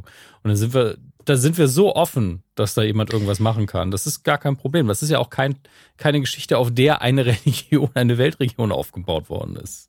Ja, und es ist halt auch ein viel leichterer Stoff, als mhm. da wird jemand ans Kreuz genagelt. Ne? Muss, man, muss man halt auch mal sagen. Ja. Ähm, Stefan schreibt weiter, wir haben kurz nach dem Start als gesamte Familie vor dem Fernseher gesessen und fühlten uns nicht nur gut unterhalten, sondern haben uns mit unseren Kindern, zwölf und acht, sogar gut unterhalten über das, was wir da gerade sehen. Das ist etwas, was ich über praktisch keinen der wenigen Kirchenbesuche der letzten Jahre sagen kann. Gut, ich, also ich würde würd behaupten, wenn, wenn Kali vorne vor der, vor der Kirche stehen würde, mit dem Fladenbrot, würde man da auch drüber reden. Das stimmt schon. ähm, weiter schreibt er, und das hat der Fernsehabend beim RTL, beim RTL geschafft, dass wir uns über eine Bibelgeschichte austauschen und überlegen, wie die wohl heute ablaufen könnte. Ich fühlte mich auch überhaupt nicht um die Kreuzigung betrogen. Die Formulierung alleine, ja, natürlich ist die Kreuzigung relevant für die Passionsgeschichte, denn ohne Kreuzigung keine Auferstehung, aber sie wurde ja nicht einfach weggelassen, sondern vermeintlich familientauglich besprochen. Unserem achtjährigen Sohn hat der Anblick des Nagels und das kitschige Blitzfeuerwerk schon gereicht. Sehen Sie mal, ich habe nicht mal einen Nagel gesehen, als wir das kommentiert haben. Mhm. Ähm, mir fehlt bei aller Häme auch die grundsätzliche Wertschätzung für diejenigen, die es inszeniert haben. Man kann sich natürlich über Details streiten, schreibt Stefan, aber das ist doch auch bei jeder modern inszenierten Oper so, dass sich das klassisch gebildete Publikum über den modernen Klamauk aufregt. Und diese Haltung ist so leicht einzunehmen. Die unmoderne Sprache in einem modernen Setting, die Rolle der Polizei, Holzhammerbilder wie Jesus im Guantanamo-Anzug, ja, kann man drüber reden, um es, Achtung, nächstes Jahr besser zu machen mach mir keine Angst. Aber wie toll ist dann zumindest bitte der Versuch, selbst äh, der einer modernen Inszenierung des Kreuzweges, wenngleich ich an den dort erzählten Geschichten noch am meisten zu kritisieren hätte. Mein persönliches Highlight, in Klammern die Songs von Naidu und Gabalier ausgeklammert, hier verstehe ich tatsächlich nicht, wie eine Redaktion das durchrutschen kann, war die Musikauswahl. Wie fühlt sich die Passionsgeschichte eigentlich für die Mutter desjenigen an, der bald gekreuzigt wird? Wie für seinen besten Freund, wie für den Typen, der ihn gleich verrät, wie für Jesus selbst und welche Songs drücken diese Gefühle dann aus. Mich hat es gleichermaßen überrascht und umgehauen, wie gut hier Lieder funktionieren, die mit völlig anderer Absicht geschrieben wurden. Ähm, und sein abschließendes Fazit, ich habe mich auf das eingelassen, was von RTL hier versucht wurde. Das hat erstaunlich gut funktioniert, weil RTL das gemacht hat, was es kann, Emotionen erzeugen und damit unterhalten also erstmal mich freut das total, dass, dass Stefan und seine Familie das genossen haben. Das muss ich auch erstmal ganz klar sagen, Absolut. weil die Produktion ist ja keine, die irgendwie einem richtig wehtut. Ich glaube, über die inhaltlichen Kritikpunkte haben wir ja auch genug gesagt. Also wir sagen, das hätte man wirklich besser machen sollen oder können. Also gerade in dem Interview mit, äh, mit Felix Fleckenstein ist da einiges aufgestoßen, wo ich auch der Meinung bin, das war wirklich fahrlässig in, in Bezug darauf, wie man diese Geschichte eben erzählt. Aber als Produktion, wir haben auch gelobt, dass es live ist und dass das natürlich immer eine Riesenanstrengung ist und wir sind immer froh, wenn so ein Live-Event überhaupt stattfindet. Ähm, Häme haben wir durchaus ein paar Mal durchblicken lassen. Das ist mir natürlich auch aufgestoßen, dass er das so oft geschrieben hat. Aber es war auch einfach, wenn ich versuche, mich auf so etwas einzulassen, ähm, und das habe ich an dem Abend natürlich nicht so sehr, weil wir es natürlich kommentiert haben. Und dann, wenn man live kommentiert, sucht man natürlich nach jedem Anlass, um was zu sagen. Aber das hätte bei mir definitiv allein schon deswegen nicht funktioniert, weil ich die Songs zum Teil nicht kannte. Ähm, und in ihrer Art und Weise waren sie mir auch zu kitschig produziert. Das würde ich aber nicht kritisieren. Das ist eine persönliche Präferenz bei mir. Mhm. Ähm, weil das ist ja für ein breites Publikum und die sollen dann auch den Text verstehen, deswegen auch lauter deutsche Songs natürlich, die man vielleicht auch gut kennt, im Gegensatz zu mir. Ähm, und das akzeptiere ich einfach. Äh, aber gleichzeitig, ich bin halt nicht so überrascht, dass Pop-Lyrics da drauf passen, weil eine große Stärke der meisten erfolgreichen Pop-Songs ist ja, dass die Texte so ambivalent sind, dass man sie auf tausend verschiedene Situationen ein anwenden kann. Deswegen überrascht mich das nicht so sehr. Ähm, und ich finde es ein bisschen eine Ausrede von Stefanie. Also ich, ich stelle gar nicht in Frage, dass euch das Spaß gemacht hat, gefallen hat, dass ihr unterhalten gewesen seid. Ich freue mich wirklich ehrlich dafür oder für euch. Aber dann zu sagen, dass die Kritikpunkte sind doch ein guter Anlass, um es im nächsten Jahr besser zu machen, das ist halt ähm, klar. Dafür ist Kritik natürlich auch da. Ja, beim nächsten Mal machen es vielleicht mal besser. Ähm, aber das heißt ja nicht, das heißt ja konkret, dass es in dem Jahr definitiv Schwachpunkte hatte. Ja, ganz, ganz ohne Frage. Ähm, ja. Und bei uns hat es halt nicht funktioniert, bei, bei euch hat es funktioniert und das ist das, was jedes Mal bei jeglicher das Unterhaltung und Kunst passiert. Den einen macht Spaß, den anderen nicht. Ähm, und ganz allein, Entschuldigung, äh, äh, eins noch, ganz alleine ist Stefan mit seiner Familie da auch nicht. Also ich habe von, von einigen gehört, die ich persönlich nicht kenne, aber so um zwei Ecken so, also äh, bei mir gerade die, meine, äh, die Generation der Eltern von meinen Bekannten oder so, die haben dann gesagt, ach, das war doch total schön, weil die eben nicht diese kritische Perspektive eingenommen haben. Die waren so, ach, guck mal, Jesus ist im Fernsehen, so nach dem Motto. Ähm, und das ist okay. Gleichzeitig müssen wir aber auch sagen, was uns stört. Ich ähm, glaube, dass man da unterscheiden muss. Also ich glaube, man muss zum einen unterscheiden, mache ich ein Thema, egal welches das ist, ob es jetzt die Passionsgeschichte ist, ob es irgendwie Gewalt gegenüber Frauen ist, ob es der Ukraine-Krieg ist, äh, zu einer sehr populären Sendezeit einer mhm. breiten Masse zugänglich. Ne? Und man redet dann darüber, mhm. weil egal wer, egal in welcher Weise das Thema ein bisschen anders angeht. Und das ist völlig legitim, das ist ja auch gut und richtig. Mhm. Ähm, aber man muss halt auch dann die zweite Seite sehen. Äh, klar, wäre das Ding jetzt bei Bibel TV gelaufen mit irgendwelchen Schauspielern, hätte da keine Sau in der Form darüber berichtet. Das heißt, es braucht natürlich auch diese Boulevard-Schiene äh, ne, mit, mit diesen Namen, die jetzt dabei waren, äh, um das ganze Ding überhaupt erst so groß zu machen. Aber dieses Gesamtkonstrukt, ja, und äh, ich äh, will ja gar nicht sagen, dass es nicht auch einen, einen aufklärerischen Aspekt dabei hatte. Mhm. Aber dieses Gesamtkonstrukt von außen betrachtet und gerade aus, aus unserer Position, ähm, das ist einfach so völlig fucking absurd. Auch heute noch, wenn ich mir diese Namen durchlese, das ist einfach so, was, was passiert hier? Was macht ihr? Und mir ist es dann ein bisschen zu wenig zu sagen, ja, es war eine gute Produktion und es war live und ach, Lagerfeuerfernsehen, ja, können wir einen Haken dahinter machen. Natürlich. Ähm, aber insgesamt war das schon einfach eine, eine, eine sehr kuriose, dubiose Veranstaltung. Das muss man auch so, also fürs Fernsehen, für das, was es war, mit den Namen, mit diesen Songs, die da performt wurden, war das alles ein, insgesamt ein, also für jemand, der das aus Mediensicht mhm. betrachtet, ein absoluter What the fuck-Moment. Ja, ja, es war ein What the fuck-Moment und an einigen Stellen fand ich es auch handwerklich nicht so super gemacht. Also es kann RTL auch besser. Ja. Ähm, ja. Das schmälert nicht ja, ist live, ja, ist anstrengend. Ja, ist ein Event. Ähm, und genau, wir haben viele Leute mitgearbeitet und sich den Arsch aufgerissen genau. und äh, ja, alles also, geschenkt, aber das macht jede Produktion. Also muss man auch mal sagen.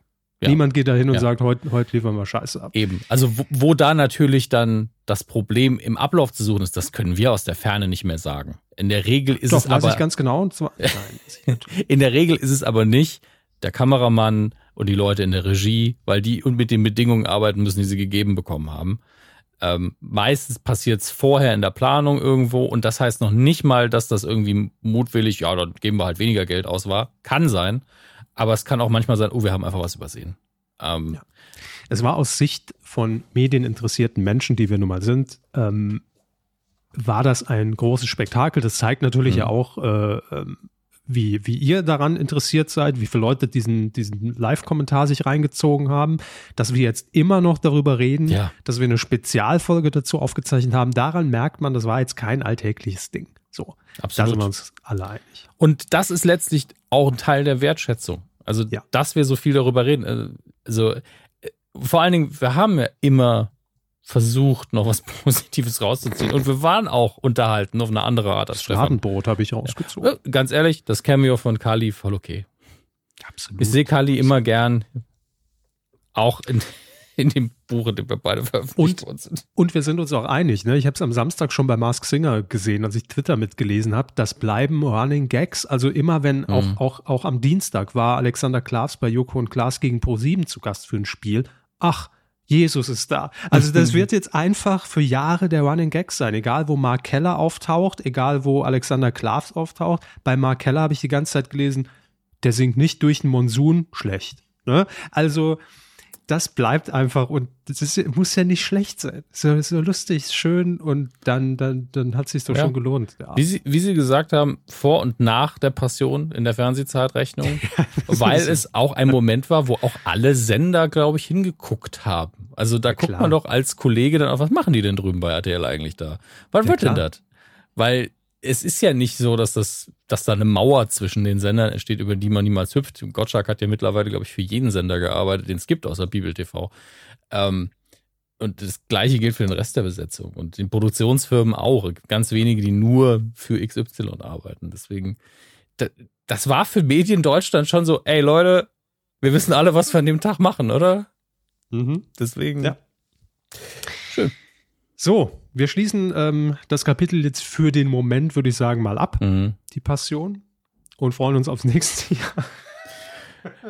Im Moment hoffe ich einfach, ja. dass es nicht nochmal passiert, aber in einem Jahr bin ich vielleicht auch wieder bereit, mir das nochmal anzugucken. Ja. Aber es ist halt auch so scheiße lang dann wieder. Puh. Das stimmt. Jetzt, jetzt weiß man ja auch schon, wie es aussieht, was auf einem zukommt. Ich bin da so, ja. das war ja auch schon dieser schöne Moment. Man wusste einfach nichts, weil man hat sich ja vorher nicht darüber informiert, zu Recht. Wer ist dieser äh, Jesus? Wird. Und, ähm, wer ist das eigentlich? Aber nächstes Jahr wird die Frage sein, hängen sie diesmal richtig auch? Das, halt, das wird dann jedes Mal passieren. Ja. Ach, naja. So, wir sagen noch an dieser Stelle ganz schnell Danke ähm, für alle, die ähm, über PayPal äh, gespendet haben. Das war zum einen Thomas R. Ähm, mit dem Betreff, da beruft er sich, glaube ich, auf die letzte Folge. Aber hallo. Dann Martin V. hat noch gespendet. Vielen Dank. Lutz danke, danke. P. Michaela H. Und ähm, das und das ganz ehrlich, es wäre wirklich nicht nötig gewesen. Marcel äh, hat bei uns im Passions-Livestream dieses Trash-TV-Kartenspiel gewonnen. Und ähm, hat jetzt nochmal gespendet und schreibt Tag 13 nach der Passion und ich habe Post von Herrn Körber erhalten. Vielen lieben Dank hm. für das Trash-TV-Kartenspiel. Hat sich der ganze Bums zusammen mit euch schauen mit euch zusammenschauen ja gelohnt. Anbei ein kleiner Energieausgleich aus der Schweiz, weil in die Schweiz kostet halt ewig viel Porto. Ähm, Wäre wirklich nicht nötig gewesen, Marcel, aber trotzdem äh, vielen lieben Dank. So. Ähm, und natürlich alle, die über, über unseren Affiliate-Link bei Amazon einkaufen, über Patreon uns unterstützen. Äh, wir tragen euch natürlich weiterhin in unserem Herzen. Das ist klar. Definitiv. Vielen Dank für alles, für eure Unterstützung, für eure Kommentare und wir machen jetzt weiter mit dem seufzenden Bereich, der sich dann nennt. Ah. Ich habe ich hab kurz überlegt, muss ich seufzen oder machen Sie das? Ich, Aber ich seufze erst später. Ja, ja das, also, war eine ja. dramatische Pause, damit sich das auch Verstehe. lohnt. Mhm. Wir beginnen wie so häufig mit den Kinocharts. Und so viel hat sich da, glaube ich, gar nicht getan. Wir haben auf Platz 5 The Northman, ein Film, über den ich nicht viel mehr weiß, außer der Titel, ähm, die, ähm, das Plakat, wo man anscheinend in der U-Bahn in New York auch plak plakatiert hat und vergessen hat, den Namen des Films drauf zu drucken. Das ist natürlich immer eine sehr gute Werbung. Das ist so wie, als würde man für Mietwagen werben, man würde überhaupt nicht draufschreiben, wo man diesen Mietwagen denn mieten kann. Ähm, und dass man CGI-Penisse benutzt hat für verschiedene Szenen. CGI. CGI-Penisse. Dass ich das, dass ich das immer in den Mund nehmen würde. Ne? Ah, egal. Dann, so. Ja, dann haben wir noch die Gangster Gang auf der 4. Sonic the Hedgehog 2 auf der 3. The Lost City, das Geheimnis der verlorenen Stadt, neben The Northman der einzige Neustart diese Woche. Und da möchte ich einfach nur nochmal die Besetzung durchgehen. Äh, eine Actionkomödie und mhm. in den Hauptrollen haben wir Sandra Bullock, mhm. Channing Tatum, mhm. Daniel Radcliffe mhm. und Brad Pitt. Ah, ja. Natürlich. Und ich, ich, muss sagen, ist das die Passionsbesetzung vom nächsten Jahr oder ähnlich? Das Bescheuerte daran ist, ich habe überhaupt keinen Bock auf den Film, nachdem ich gesehen habe, was da noch, also nach Channing Tatum, also Sandra Bullock, Channing Tatum, kann man sich irgendwie noch vorstellen. Ja, das ist so eine mhm. Kombination, die man mal macht. Aber dann Daniel Radcliffe und Brad Pitt, ich habe irgendwie jetzt Bock, den zu gucken. Ist das, das ist Passionsprinzip, ich sag's Ihnen. Das, das Passionsprinzip. Ja. Das ist ein neuer Jingle. Das, das Passionsprinzip. Seville kümmert sich drum. Nein, aber das steht im Fernsehlexikon jetzt so festgeschrieben. Je absurder der, der Cast zusammengewürfelt mhm. ist, also, desto mehr. Hä? Das ist die das Steigerung des Manfred Krug-Prinzips, ist das Passionsprinzip. Absolut. Ja. Wir haben zwölf Jahre gewartet, bis der Nachfolger kommt. Die Perversion hat einen Namen. Ach Gott, das ist Passionsprinzip. Sehr, sehr schön. Auf der Eins ähm, immer noch fantastische Tierwesen Dumbledores Geheimnisse, jetzt schon in der dritten Woche, hat schon über zwei Millionen Besucher.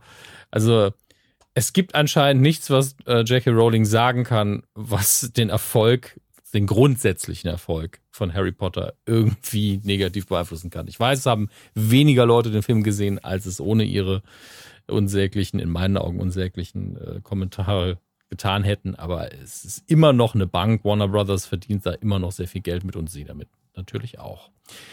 Gucken wir kurz in die Neustarts. Und das sind eine Menge.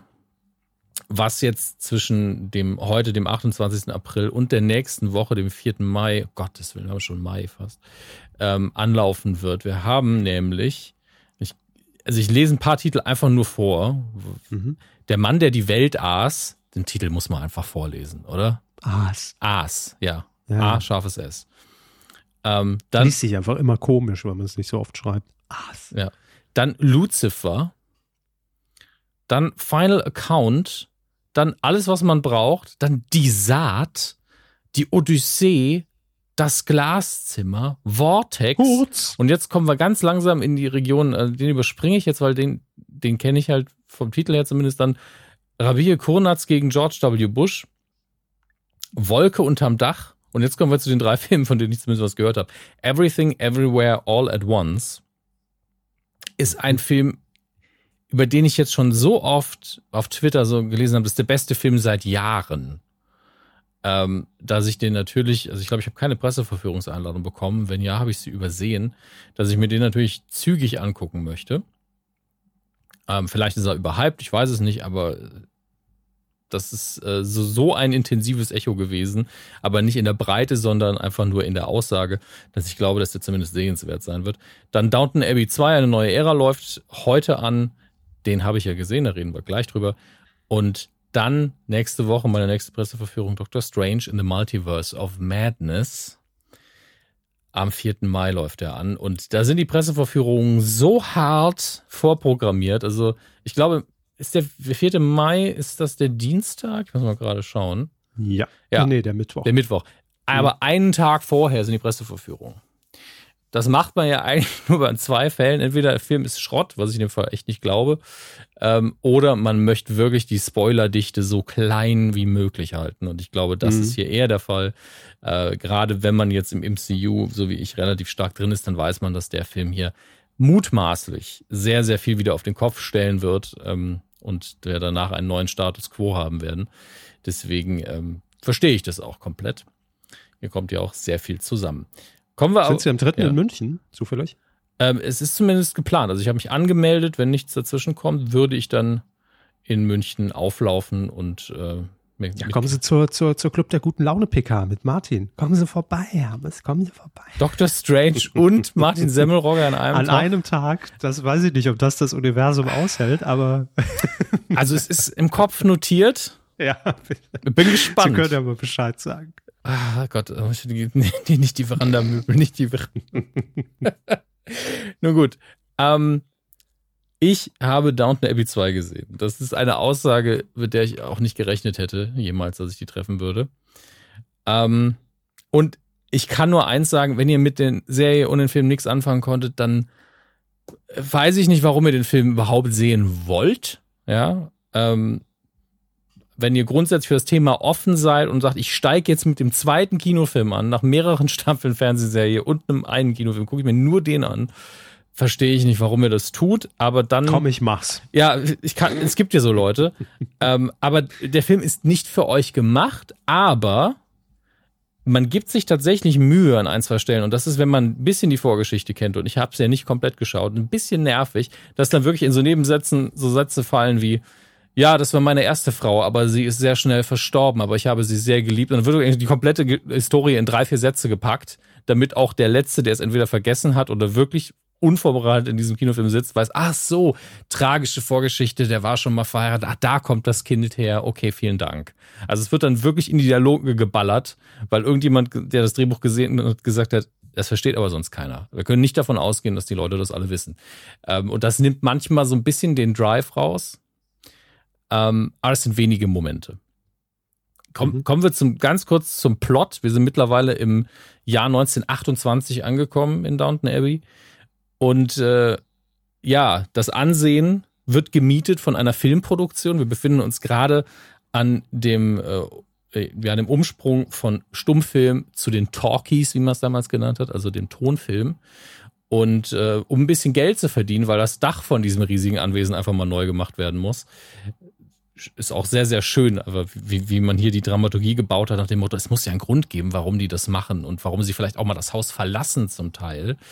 Ähm, weil natürlich dann sehr viele Familienmitglieder auch sagen, ich habe jetzt nicht so viel Bock hier abzuhängen, während eine Filmcrew hier ist. Schauspieler ist ja widerlich. Ähm, da kommt aber ganz gut, dass die Mutter des Lords, also schon eine sehr ältere Dame, gespielt von äh, Maggie Smith, die das unfassbar hervorragend macht, die trägt für mich auch viel von der Serie und den Filmen.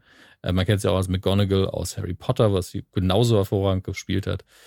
Ähm, und die hatte wohl in jungen Jahren mal eine Affäre mit einem, was ist es, ein Italiener oder ein Franzose? Ich ich glaube, es war ein Franzose, ja. Äh, einem Franzosen in Südfrankreich. Und der hat ihr irgendwann eine Villa hinterlassen. Und er ist jetzt. Man kennt es. Ne? Man passiert in solchen ja. Kreisen, ne? man guckt sich an, man flirtet ein bisschen. Weißt du was, ich schenke dir eine Villa, wenn ich tot bin, kriegst du die. Ähm, und deswegen verbringt man dort jetzt den Sommer, während die Filmcrew in Downton Abbey ab, äh, abdreht. Und deswegen hat man schon mal zwei Schauplätze, ja, das gute alte Downton Abbey, wo dieser Film gedreht wird, und ein anderes luxuriöses Anwesen in Südfrankreich. Ähm, sehr, sehr schön. Also rein visuell und produktionstechnisch ganz tolle Bilder. Also es ist ein bisschen wie Urlaub, sich den Film anzugucken. Und am Ende des Tages ist es einfach ein Fanservice, sowohl für die Figuren als auch für die Zuschauer. Jede Figur bekommt ein Happy End. Ähm, jeder bekommt seine lustigen Momente, aber keinem geht's richtig schlecht. Also gibt's wirklich keine harten Schicksale. Alle negativen Sachen werden gegen Ende aufgedröselt. Selbst die Figur, die noch da ist, ähm, der mittlerweile Butler geworden ist, ähm, der sehr negativ war in den ersten paar Staffeln, also die man wirklich gehasst hat. Ähm, auch dessen Story löst man so ein bisschen auf. Der hat auch mittlerweile, äh, hat er in der Serie auch so eine Wandlung durchgemacht und ähm, da ist man, man erklärt sogar so ein bisschen, warum der ein Arsch war in einem Nebensatz. Also der ist homosexuell, was natürlich in, zu der Zeit ein ganz anderes Schicksal ist als heute. Ähm, und das wird oft thematisiert in der Serie. Und hier gibt's dann irgendwann eine andere Figur, die biestig ist den anderen Leuten gegenüber. Und gegen Ende löst sich das aber wieder auf, weil ähm, dann ist sie auf einmal nett und also warum ist sie denn auf einmal so nett? Und dann sagt jemand, ja, sie hat keine Angst mehr und deswegen ist sie nett. Und dann zeigt man so die andere Figur, die, die vorher in der Serie früher biestig zu allen war, nach dem Motto, ja, und deswegen war er es früher auch. Also es ist wirklich, jeder kann diesen Film verstehen. Es ist so offensichtlich mit ganz mit ganz breitem Pinsel gemalt alles. Ähm, aber es ist auch, also es, es ist Wohlfühlkino, wenn man die Figuren mag. Heißt, aber das erinnert ja, ja schon sehr an, an, an, so eine Soap. Also ja, da ist ja. es ja genauso, ne? dass man wirklich zu jedem Zeitpunkt irgendwie einsteigen kann, guckt zehn Minuten und weiß direkt, ah, der mit der, das ist die Schwester von und die hat gestern noch ihm das Messer in den Rücken gerammt, deshalb ist Joe Gerner wieder am Start. Es muss es ähm, aber auch sein, weil es zu viele Figuren sind. Wenn man sich allein das Plakat anguckt, ist man schon völlig überfordert. Ähm, Deswegen äh, wird man sehr an die Hand genommen. Verstehen ja, Sie? Ja, wird man. Und äh, ich glaube, es steht und fällt so ein bisschen was damit. Kann ich mich auf diese Epoche, wie sie hier ja, und, und auch die, die Klasse der Menschen, ja, also dieses Adlige einlassen und vielleicht stehe ich auf die Klamotten und auf die Requisite, ist ja ein wunderschönes Gebäude und das ist auch von den Kostümen her alles toll gemacht. Wenn man da ein Interesse dran hat, ja, und auch daran, dass das wirklich gute Charakterdarsteller sind, die natürlich dann mit so, mit so einem relativ nicht platten, aber klischeebehafteten Plot äh, arbeiten. Äh, wenn man sich darauf einlassen kann und da Gefallen dran findet, dann ist das schon Oberklasse von der Produktion her. Ähm, sonst könnte ich es mir nämlich nicht antun. ich ich kenne mich. Also das ist normalerweise bin ich bei so immer so, oh Gottes Willen, ja, und dann jetzt macht ihr noch das noch und ja, du betrügst den dann noch und dann ist hier noch ein, ein, ein uneheliches Kind und oh, ich kann nicht mehr. Ähm, aber hier funktioniert das für mich irgendwie. Aber es ist natürlich, es geht um nichts. Es ist reines Wohlfühlen, es ist reines, alle Figuren dürfen jetzt ihr Finale haben. Hier ist unser Buchende. Also wenn sie danach noch einen Downton Abbey-Film machen, in meinen Augen geht das nur, wenn sie irgendwie 20 Jahre in die Zukunft springen und einfach zum Teil mit komplett neuen Figuren arbeiten. Äh, weil das jetzt einfach aus. Wir springen 20 Jahre in die Zukunft. Marty! ähm, ja, aber das mal mein Urteil über Downton Abbey 2. Wenn ihr Downton Abbey mögt, ey, guckt ihn. Fühlt euch einfach mal wohl für zwei Stunden im Kino. Das war's. Wenn ihr Downton Abbey nicht mögt, wa warum stellt überhaupt die Frage, wie der Film ist? Ja, es ist einfach nichts für Leute, die nichts damit anfangen können. Das hat doch niemand gefragt. Eben. Ach so. So, warum rege ich mich eigentlich auf? Sie haben schon recht. Ich weiß nicht.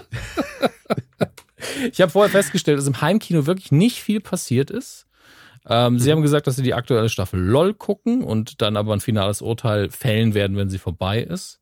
Mhm. Äh, was ich auch äh, gut und sinnvoll finde. Auf Amazon Prime gibt es noch eine neue Serie, Bang Bang Baby. Scheint, bang, bang. ich glaube, es ist eine Eigenproduktion, bin mir nicht sicher. Die habe ich mir aber noch nicht angeguckt. Ansonsten ist nicht so viel los. Ähm, eine Kino-News äh, schiebe ich noch hinterher. Äh, der Titel von Avatar 2 ist äh, Ach, rausgekommen. Und äh, es wird wohl angeblich zwischen dem 9. und 15. Mai einen Trailer dazu geben. Äh, der Titel ist übrigens The Way of the Water. Ich, lieber James Cameron, Wasser fließt nach unten. Dafür muss man nicht extra ein Kinofilm Ich wollte gerade sagen, ne? oben rein, unten also, raus. Bei den Titanic schon ein Film gedreht, wo das Schiff auch noch nach unten geht. Ist, ist, die Tendenzen gehen immer zum Erdkern hin auf diesem Planeten. Aber gut, hey, ich meine, es ist ja auch Pandora, da, da schweben ja auch Steine rum. Vielleicht ist das Wasser da irgendwie anders. Ähm, soll am 14. Dezember starten. Und ich, leider werde ich mir das ja angucken müssen. Das ist ja das Schlimme. Und dann im Zweijahrestag, nee, nee, zwei Jahre später Avatar 3. Da, doch, im Zweijahrestag, dann 4 und 5. Ich hoffe einfach, na, nee, ich kann es nicht sagen. Also, ich kann dem, denen ja nicht mhm. wünschen, dass die Filme alle floppen, weil da ja auch doch. viele Leute dran arbeiten. Ja, ist scheißegal. Die aber, kriegen andere Jobs. Aber ich will nicht alle, was jammer ich rum? Ich quäl sie seit Jahren hier mit den Star Wars News. Die Leute genießen es auch, wenn ich mal ein bisschen leiden muss, glaube ich. Ja, aber bei Avatar, da, da, da bin ich ja, ja, grundsätzlich bei Ihnen. Geteiltes Leid ist doppeltes Leid, aber ja. Ich lasse es nur nicht so, so an mich heran. Ja, im Gegensatz zu den Star Wars News. Die Star Wars News der Woche. Da müssen wir warum jetzt auch. Warum mache ich selbst die dumme Überleitung? Warum? Ja, wir müssen da ja, ja eh durch. Ich habe gedacht, warum jetzt noch warten? Uh, Star Wars Endor, die Serie rund um den ähm, Spion Cassian Endor, den wir in Rogue One kennengelernt haben. Äh, die Serie wurde verkürzt. Ich wusste aber gar nicht, dass man da irgendwie mehrere Staffeln geplant hatte. Ähm, ich dachte nämlich, man würde da erstmal eine Staffel machen und dann gucken, wo die Reise hingeht. Aber anscheinend hat man da ursprünglich direkt mit fünf Staffeln gerechnet. ähm, was, was mir ein bisschen utopisch vorkam und das hat man jetzt anscheinend gekürzt. Aber das ähm, heißt weniger Staffeln oder weniger Folgen? Weniger, also auf drei Staffeln runtergekürzt. Und ich bin so, was ist das für eine komische Planung und warum kommuniziert man das überhaupt in unsere Richtung? Hm. Ähm, aber ich bin mir da gerade auch bei der Quellenlage nicht sicher, aber es wurde mehrfach berichtet. Also es wird schon eine, eine gute Quelle gewesen sein und nicht nur irgendein Gerücht. Aber finde ich alles ein bisschen seltsam, wenn man überhaupt, also im Star Wars-Universum sagen kann, wir machen fünf Staffeln. Eigentlich würde ich es begrüßen, dass man sagt, ey, wir vertrauen der Sache, wir machen das rund, wir schreiben eine Geschichte, die über fünf Staffeln angelegt ist. Wir haben ja auch die Kohle. Aber wenn man das bei anderen Produktionen, die richtig stark laufen, gerade nicht so macht, obwohl die Frage nie gestellt wird, machen wir eigentlich noch eine Staffel Mandalorian, weil, ja klar, läuft super, jeder ist zufrieden, mhm. natürlich macht er noch Mandalorian. Aber bei, bei Endor einfach so, ja, auf jeden Fall fünf Staffeln vom Start weg ist so ein bisschen. Ist Vielleicht war, war, war das günstiger im Einkauf. Ja, wir, wenn alles aufgebaut ist, machen wir gleich fünf Staffeln. Das ist billiger als drei. Ich, ich habe keine Ahnung, was da los ist. Ähm, aber ist eine der aktuellen Neuigkeiten. Dann mhm, mhm verdichten mhm. sich natürlich weiterhin die Informationen über Obi-Wan, die ja jetzt bald, bald endlich mal anlaufen wird, damit der Körper auch wöchentlich seine Berichte von mir kriegen Gott kann. Sei Dank. Aber ich muss sagen, was man da versucht aus den Steinen zu pressen, äh, mit den Steinen meine ich das Personal, das sind so Fragen, so, ja, werden wir neue Figuren sehen? Ja, wir werden neue Figuren sehen und auch alte Figuren. Ja, danke. Was sind denn das für Fragen? Natürlich. Also da, das ist wirklich so, so seelenlose, leere Presseberichte, wo man Leute dann einfach nur fragt, ja, werden wir alte Figuren sehen? Ja, wir werden alte Figuren sehen. Die Serie heißt Obi-Wan, das ist schon mal eine alte Figur. Wir haben Darth Vader schon angekündigt. Wenn wir neue Figuren sehen, ja natürlich, es können ja nicht alles alte Figuren sein. Hört doch mal auf, solche Fragen zu stellen. Das ergibt keinen Sinn. Ähm, ergibt, ergibt keinen Ja, dann haben wir die CinemaCon-Präsentation, wo Disney sehr, sehr viele Dinge aus dem MCU auch und Avatar und Indiana Jones vorstellt. Und da gibt's aber keine Neuigkeiten anscheinend zu Rogue Squadron. Der Film, auf den ich mich ja eigentlich sehr freue, immer noch angekündigt für Dezember nächstes Jahr, 22. Dezember. Ähm, und ich habe immer noch die Vermutung, auch wenn das noch überhaupt nirgendwo angekündigt ist, ich habe noch kein Gerücht gelesen, dass man das irgendwann doch in eine Serie umbauen wird und dass das kein Kinofilm wird. Ist nur meine Vermutung immer noch, äh, weil eben diese Stille herrscht, was diesen Film angeht. Das Kurakel, ihr habt es zuerst gehört. Ja, ich habe es schon, schon mal erwähnt, aber hm? Heute richtig viele Star Wars News. Tut mir sehr leid für Sie, aber ich finde sie fast alle spannend. Das hier ist ein Service-Info. May the 4th steht ja vor der Tür in sechs Tagen jetzt. Und um diesen Dreh herum, ja, also ihr müsst nicht spezifisch an dem Tag einkaufen, wird es verschiedene Computerspiele, vermutlich auch auf verschiedenen Plattformen geben, die natürlich reduziert sein werden. Und es gibt ja zahllose Star Wars Games. Unter anderem wird es wohl, werden reduziert sein Star Wars Battlefront 2, äh, Jedi Fallen Order, Squadrons ähm, und ähm, auch wenn man die alle drei zusammenkauft, 70 Prozent günstigere Preise zum Teil. Und das sind jetzt unabhängig davon, wie man gerade zu Star Wars steht, gibt es da wirklich richtig starke Games und da könnt ihr unter Garantie nochmal einsteigen. Sogar hier Skins in Minecraft in Sims 4 werden auch zum Teil reduziert sein. Also geht einfach mal shoppen, wenn ihr das eh machen wolltet. Aber dann, wenn auch reduziert ist.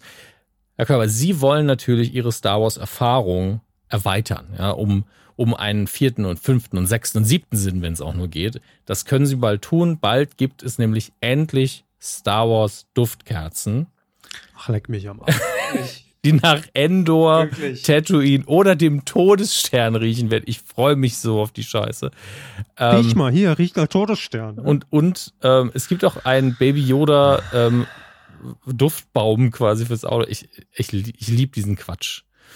Ähm, dann, und das sage ich jetzt, ich, ich will gar nicht übernehmen, was die äh, Meinung hier ist die wird für die Personen stimmen, die das gemacht haben, sonst hätten sie es nicht gesagt. Aber sie erinnern sich daran, dass ich mal erzählt habe, dass man in äh, Disney World zum Teil sehr, sehr teuer in so einem Star Wars Hotel mit einer Star Wars fast schon mhm. Rollenspielerfahrung äh, unterkommen Erinnere kann. mich, ja. Mhm. Und hier gibt es jetzt tatsächlich einen Artikel, der heißt, meine Familie, da war eine dreiköpfige Familie, hat 6.550 Dollar ausgegeben selbst schuld. Für zwei Tage in Disneys Star Wars Galactic Star Cruiser. Und die sind sehr zufrieden. Aber 6550 Dollar für einfach nur, also zwei Tage heißt ja eine Übernachtung, VIP-Perks, Gourmet-Essen and a cool room. Ich so, ja, einfach eine Nacht in einem coolen Zimmer geschlafen und dann natürlich die ähm, Erfahrung auch mitgenommen, die Missionen, die man dann da spielt. Aber 6 1500 Dollar. Alter.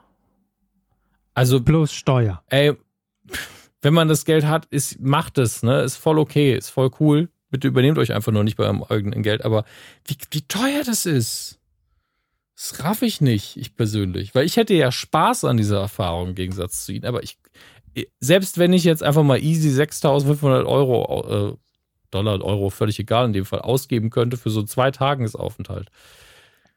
Ich glaube, ich würde es nicht machen. Nein. Also, also jetzt auch völlig unabhängig von Star Wars. Also was, was kann denn in dieser Welt so gut sein, was das, ja. was es das wert wäre? Also ich hoffe einfach, dass nicht, sie da auch noch was Physisches einfallen. mit nach Hause bekommen haben oder vielleicht auch noch Fotos und Erinnerungen. Verandamöbel. Ja. Verandamöbel mit, mit Darth Vaders Kopf drauf. Mir egal, aber für sechs, äh, ich kaufe mir jetzt den scheiß Gasgrill, ey, das ist ja alles, das ist ja viel günstiger, habe ich mehr von. ah. Was für ein Gasgrill denn jetzt schon wieder? Ja, das war ein Callback, sie passen nicht auf. Am Anfang der Folge habe ich. Bei, bei Grill den Hensler. Ja, habe ich einen Gasgrill ja, erwähnt. Ja. Aber ich dachte, der ist jetzt plötzlich Star Wars gebrandet oder so. Nö, aber das kriege ich ja hin. Da ist Flamme, wo ich irgendwas mit Star Wars Logo, das kriegen wir hin. Aber freuen Sie sich doch auch. Also, wenn Sie dann das nächste Mal da sind und ich habe einen Gasgrill, dann können wir schön grillen. Ich back auch, keine Sorge. Dann ist okay, ne? Dann ist okay. Solange ich nicht in das dumme Hotel muss. Sie müssen nicht in das dumme Hotel. Geben Sie mir einfach 6000 Dollar und Sie müssen nicht in das dumme Hotel. Man könnte mir 6000 Dollar geben und ich würde nicht in das Hotel. So. Quotentipp. Nur der schöne Mittelfinger hier Richtung Disney so. ähm. Grüße. Grüße.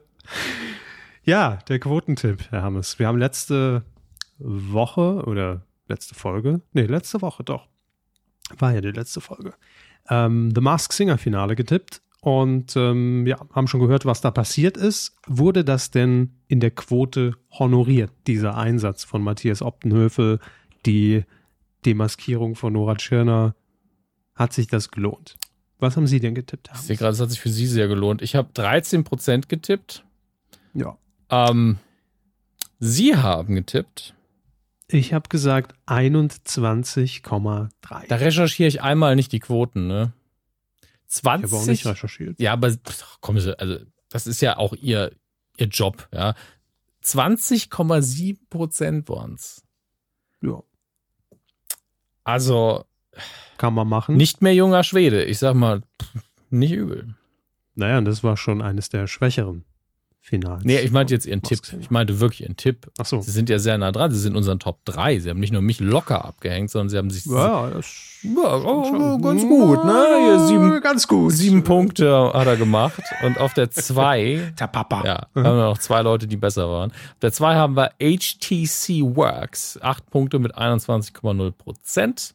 Da sehe ich immer ein Handy vor mir, weil ich immer noch Ja. an HTC denke. Ich auch. Ähm, und auf Platz 1. Und das ist wirklich, also Mhm. Hut ab mit einer Punktlandung von 20,7 Prozent ist V Kramer 123. Herzlichen Glückwunsch. Grandios. Ihr gewinnt Ruhm und Ehre und sonst nix. Und ihr könnt in der nächsten Ausgabe wieder mittippen, wenn wir welche Sendung uns vornehmen. Die Show der fantastischen Preise. Seien Sie jetzt wieder mit dabei, wenn es heißt, der Preis Preis, ist ist, heiß. heiß. Und hier ist der Gastgeber. Harry Weinfurt. Wie lange sagen Sie denn Harry? So, viel Zeit, so lange läuft die Sendung nicht mal. Weinfurt. Weinfurt, Weinfurt, Weinfurt. Stimmt. Oh, die Nachbarn sind äh, alarmiert, weil sie denken, der Feueralarm ist losgegangen. Völlig Wird egal. direkt gebohrt. Die Luftlöcher zu Herrn Körper. So. Ja, die, die Luft wird dünner hier. So. Also, wir tippen natürlich die Neuauflage vom Preis. Das heißt, der nächste Woche Mittwoch ist der Mega-TV-Mittwoch. Jetzt schon mal festhalten. Mhm. Ich wiederhole es nochmal ganz kurz für alle, die nicht aufgepasst haben. Der Preis ist heiß Neuauflage. Kampf der Reality Stars. Start Club der guten Laune plus eventuell 15 Minuten live von Joko und Klaas. Alles um 20.15 Uhr, alles Primetime. Das ist schon, da ist einiges geboten, ne? Für jeden was dabei. Mhm. Und so, wenn ihr mit tippen wollt. dann ist eins. Schmutzanzeiger.de. Ja, und dann ist eins ganz wichtig, Herr Körper, bei dieses Mal. Was ist, Was was, ist ganz wichtig, wenn wir jetzt die Quote für der Preis ist heiß tippen? Nicht überbieten. Richtig. Ich bin so glücklich, dass Sie es gesagt haben. Naja, klar. So ein Kind. Steht ja so im Skript. Ah, ich habe manchmal so kindische Freude an so Kleinigkeiten. Einfach schön. Tja. Aber wenn Sie total versagen, wissen Sie, was Sie dann brauchen? Das Rad? Nee. Den Rat. Ja, Den Rad. Oh, aber wirklich. Ich, war- dass ich überhaupt auf das Rad gekommen bin. Naja, gut, viel gibt's sonst nicht mehr beim Preis ist heiß. Ne? Nicht überbieten, das Rad. Ja, ist Superpreis vielleicht noch. Aber sonst fällt mir nichts 1,99, ein. 2,99 oder 3,99. Ich habe gestern den ersten Trailer gesehen für der Preis ist heiß. Direkt wieder da, das Fehler. Aber der, lief nicht der erste Trailer für uns während der Passion schon? Ähm, Da haben wir zumindest nicht. kurz reagiert und haben beide gesagt, wow, was für einen krass gut, guten Bart hat Harry Weinfurt. Ja, doch, doch, aktuell. doch, stimmt, stimmt, stimmt, Sie haben recht. Ja. Dann war es vielleicht ein, ein anderer Trailer, wo man noch mal ein bisschen mehr äh, Showmaterial schon gesehen hat. Nicht nur den, den. Bart-Trailer. Genau. So ist er auch benannt. Der. Bart-Trailer. RTL DPIH unterstrich Bart. Wo sind denn die Ja. Bartschilder? Die Bart, die. Jemand, der Deutsch spricht, kann kein schlechter Mensch sein. Fällt mir ein, dass ich noch ihr Geburtstagsgeschenk rausschicken muss. Mein Geburtstag. Ja, ist schon ewig her jetzt, ist schon zwei, drei Monate. Aber wie auch meine ja, heben Schwester. Sie es auf fürs nächste nee, Jahr. mein, auch ist meine doch, lohnt sich doch jetzt. nee, nicht kommen. Sie, kommen Sie einfach vorbei nächste Woche. Grill ich Ihnen was? Gibt's noch, gibt's noch ein paar Muffins oder so? Haben wir mal. Aber vorbei hier. Das, wo kam der denn? Ich habe keine Ahnung. Ich habe die letzte Nacht nicht geschlafen. Sie wissen, was das mit mir macht. Ja, ja. Da wird hinten raus immer noch mal besser. so. liebe Leute, das war die Folge 400 was? 5, ne? Äh, ja. Ja, wurscht, ja, komm. Ja. Rö Römisch 4, Arabisch Damals 0, Bulli Französisch 80ern. 5. Ja. Ähm, bis zum nächsten Mal. Macht's gut. Tschüss. Tschüss.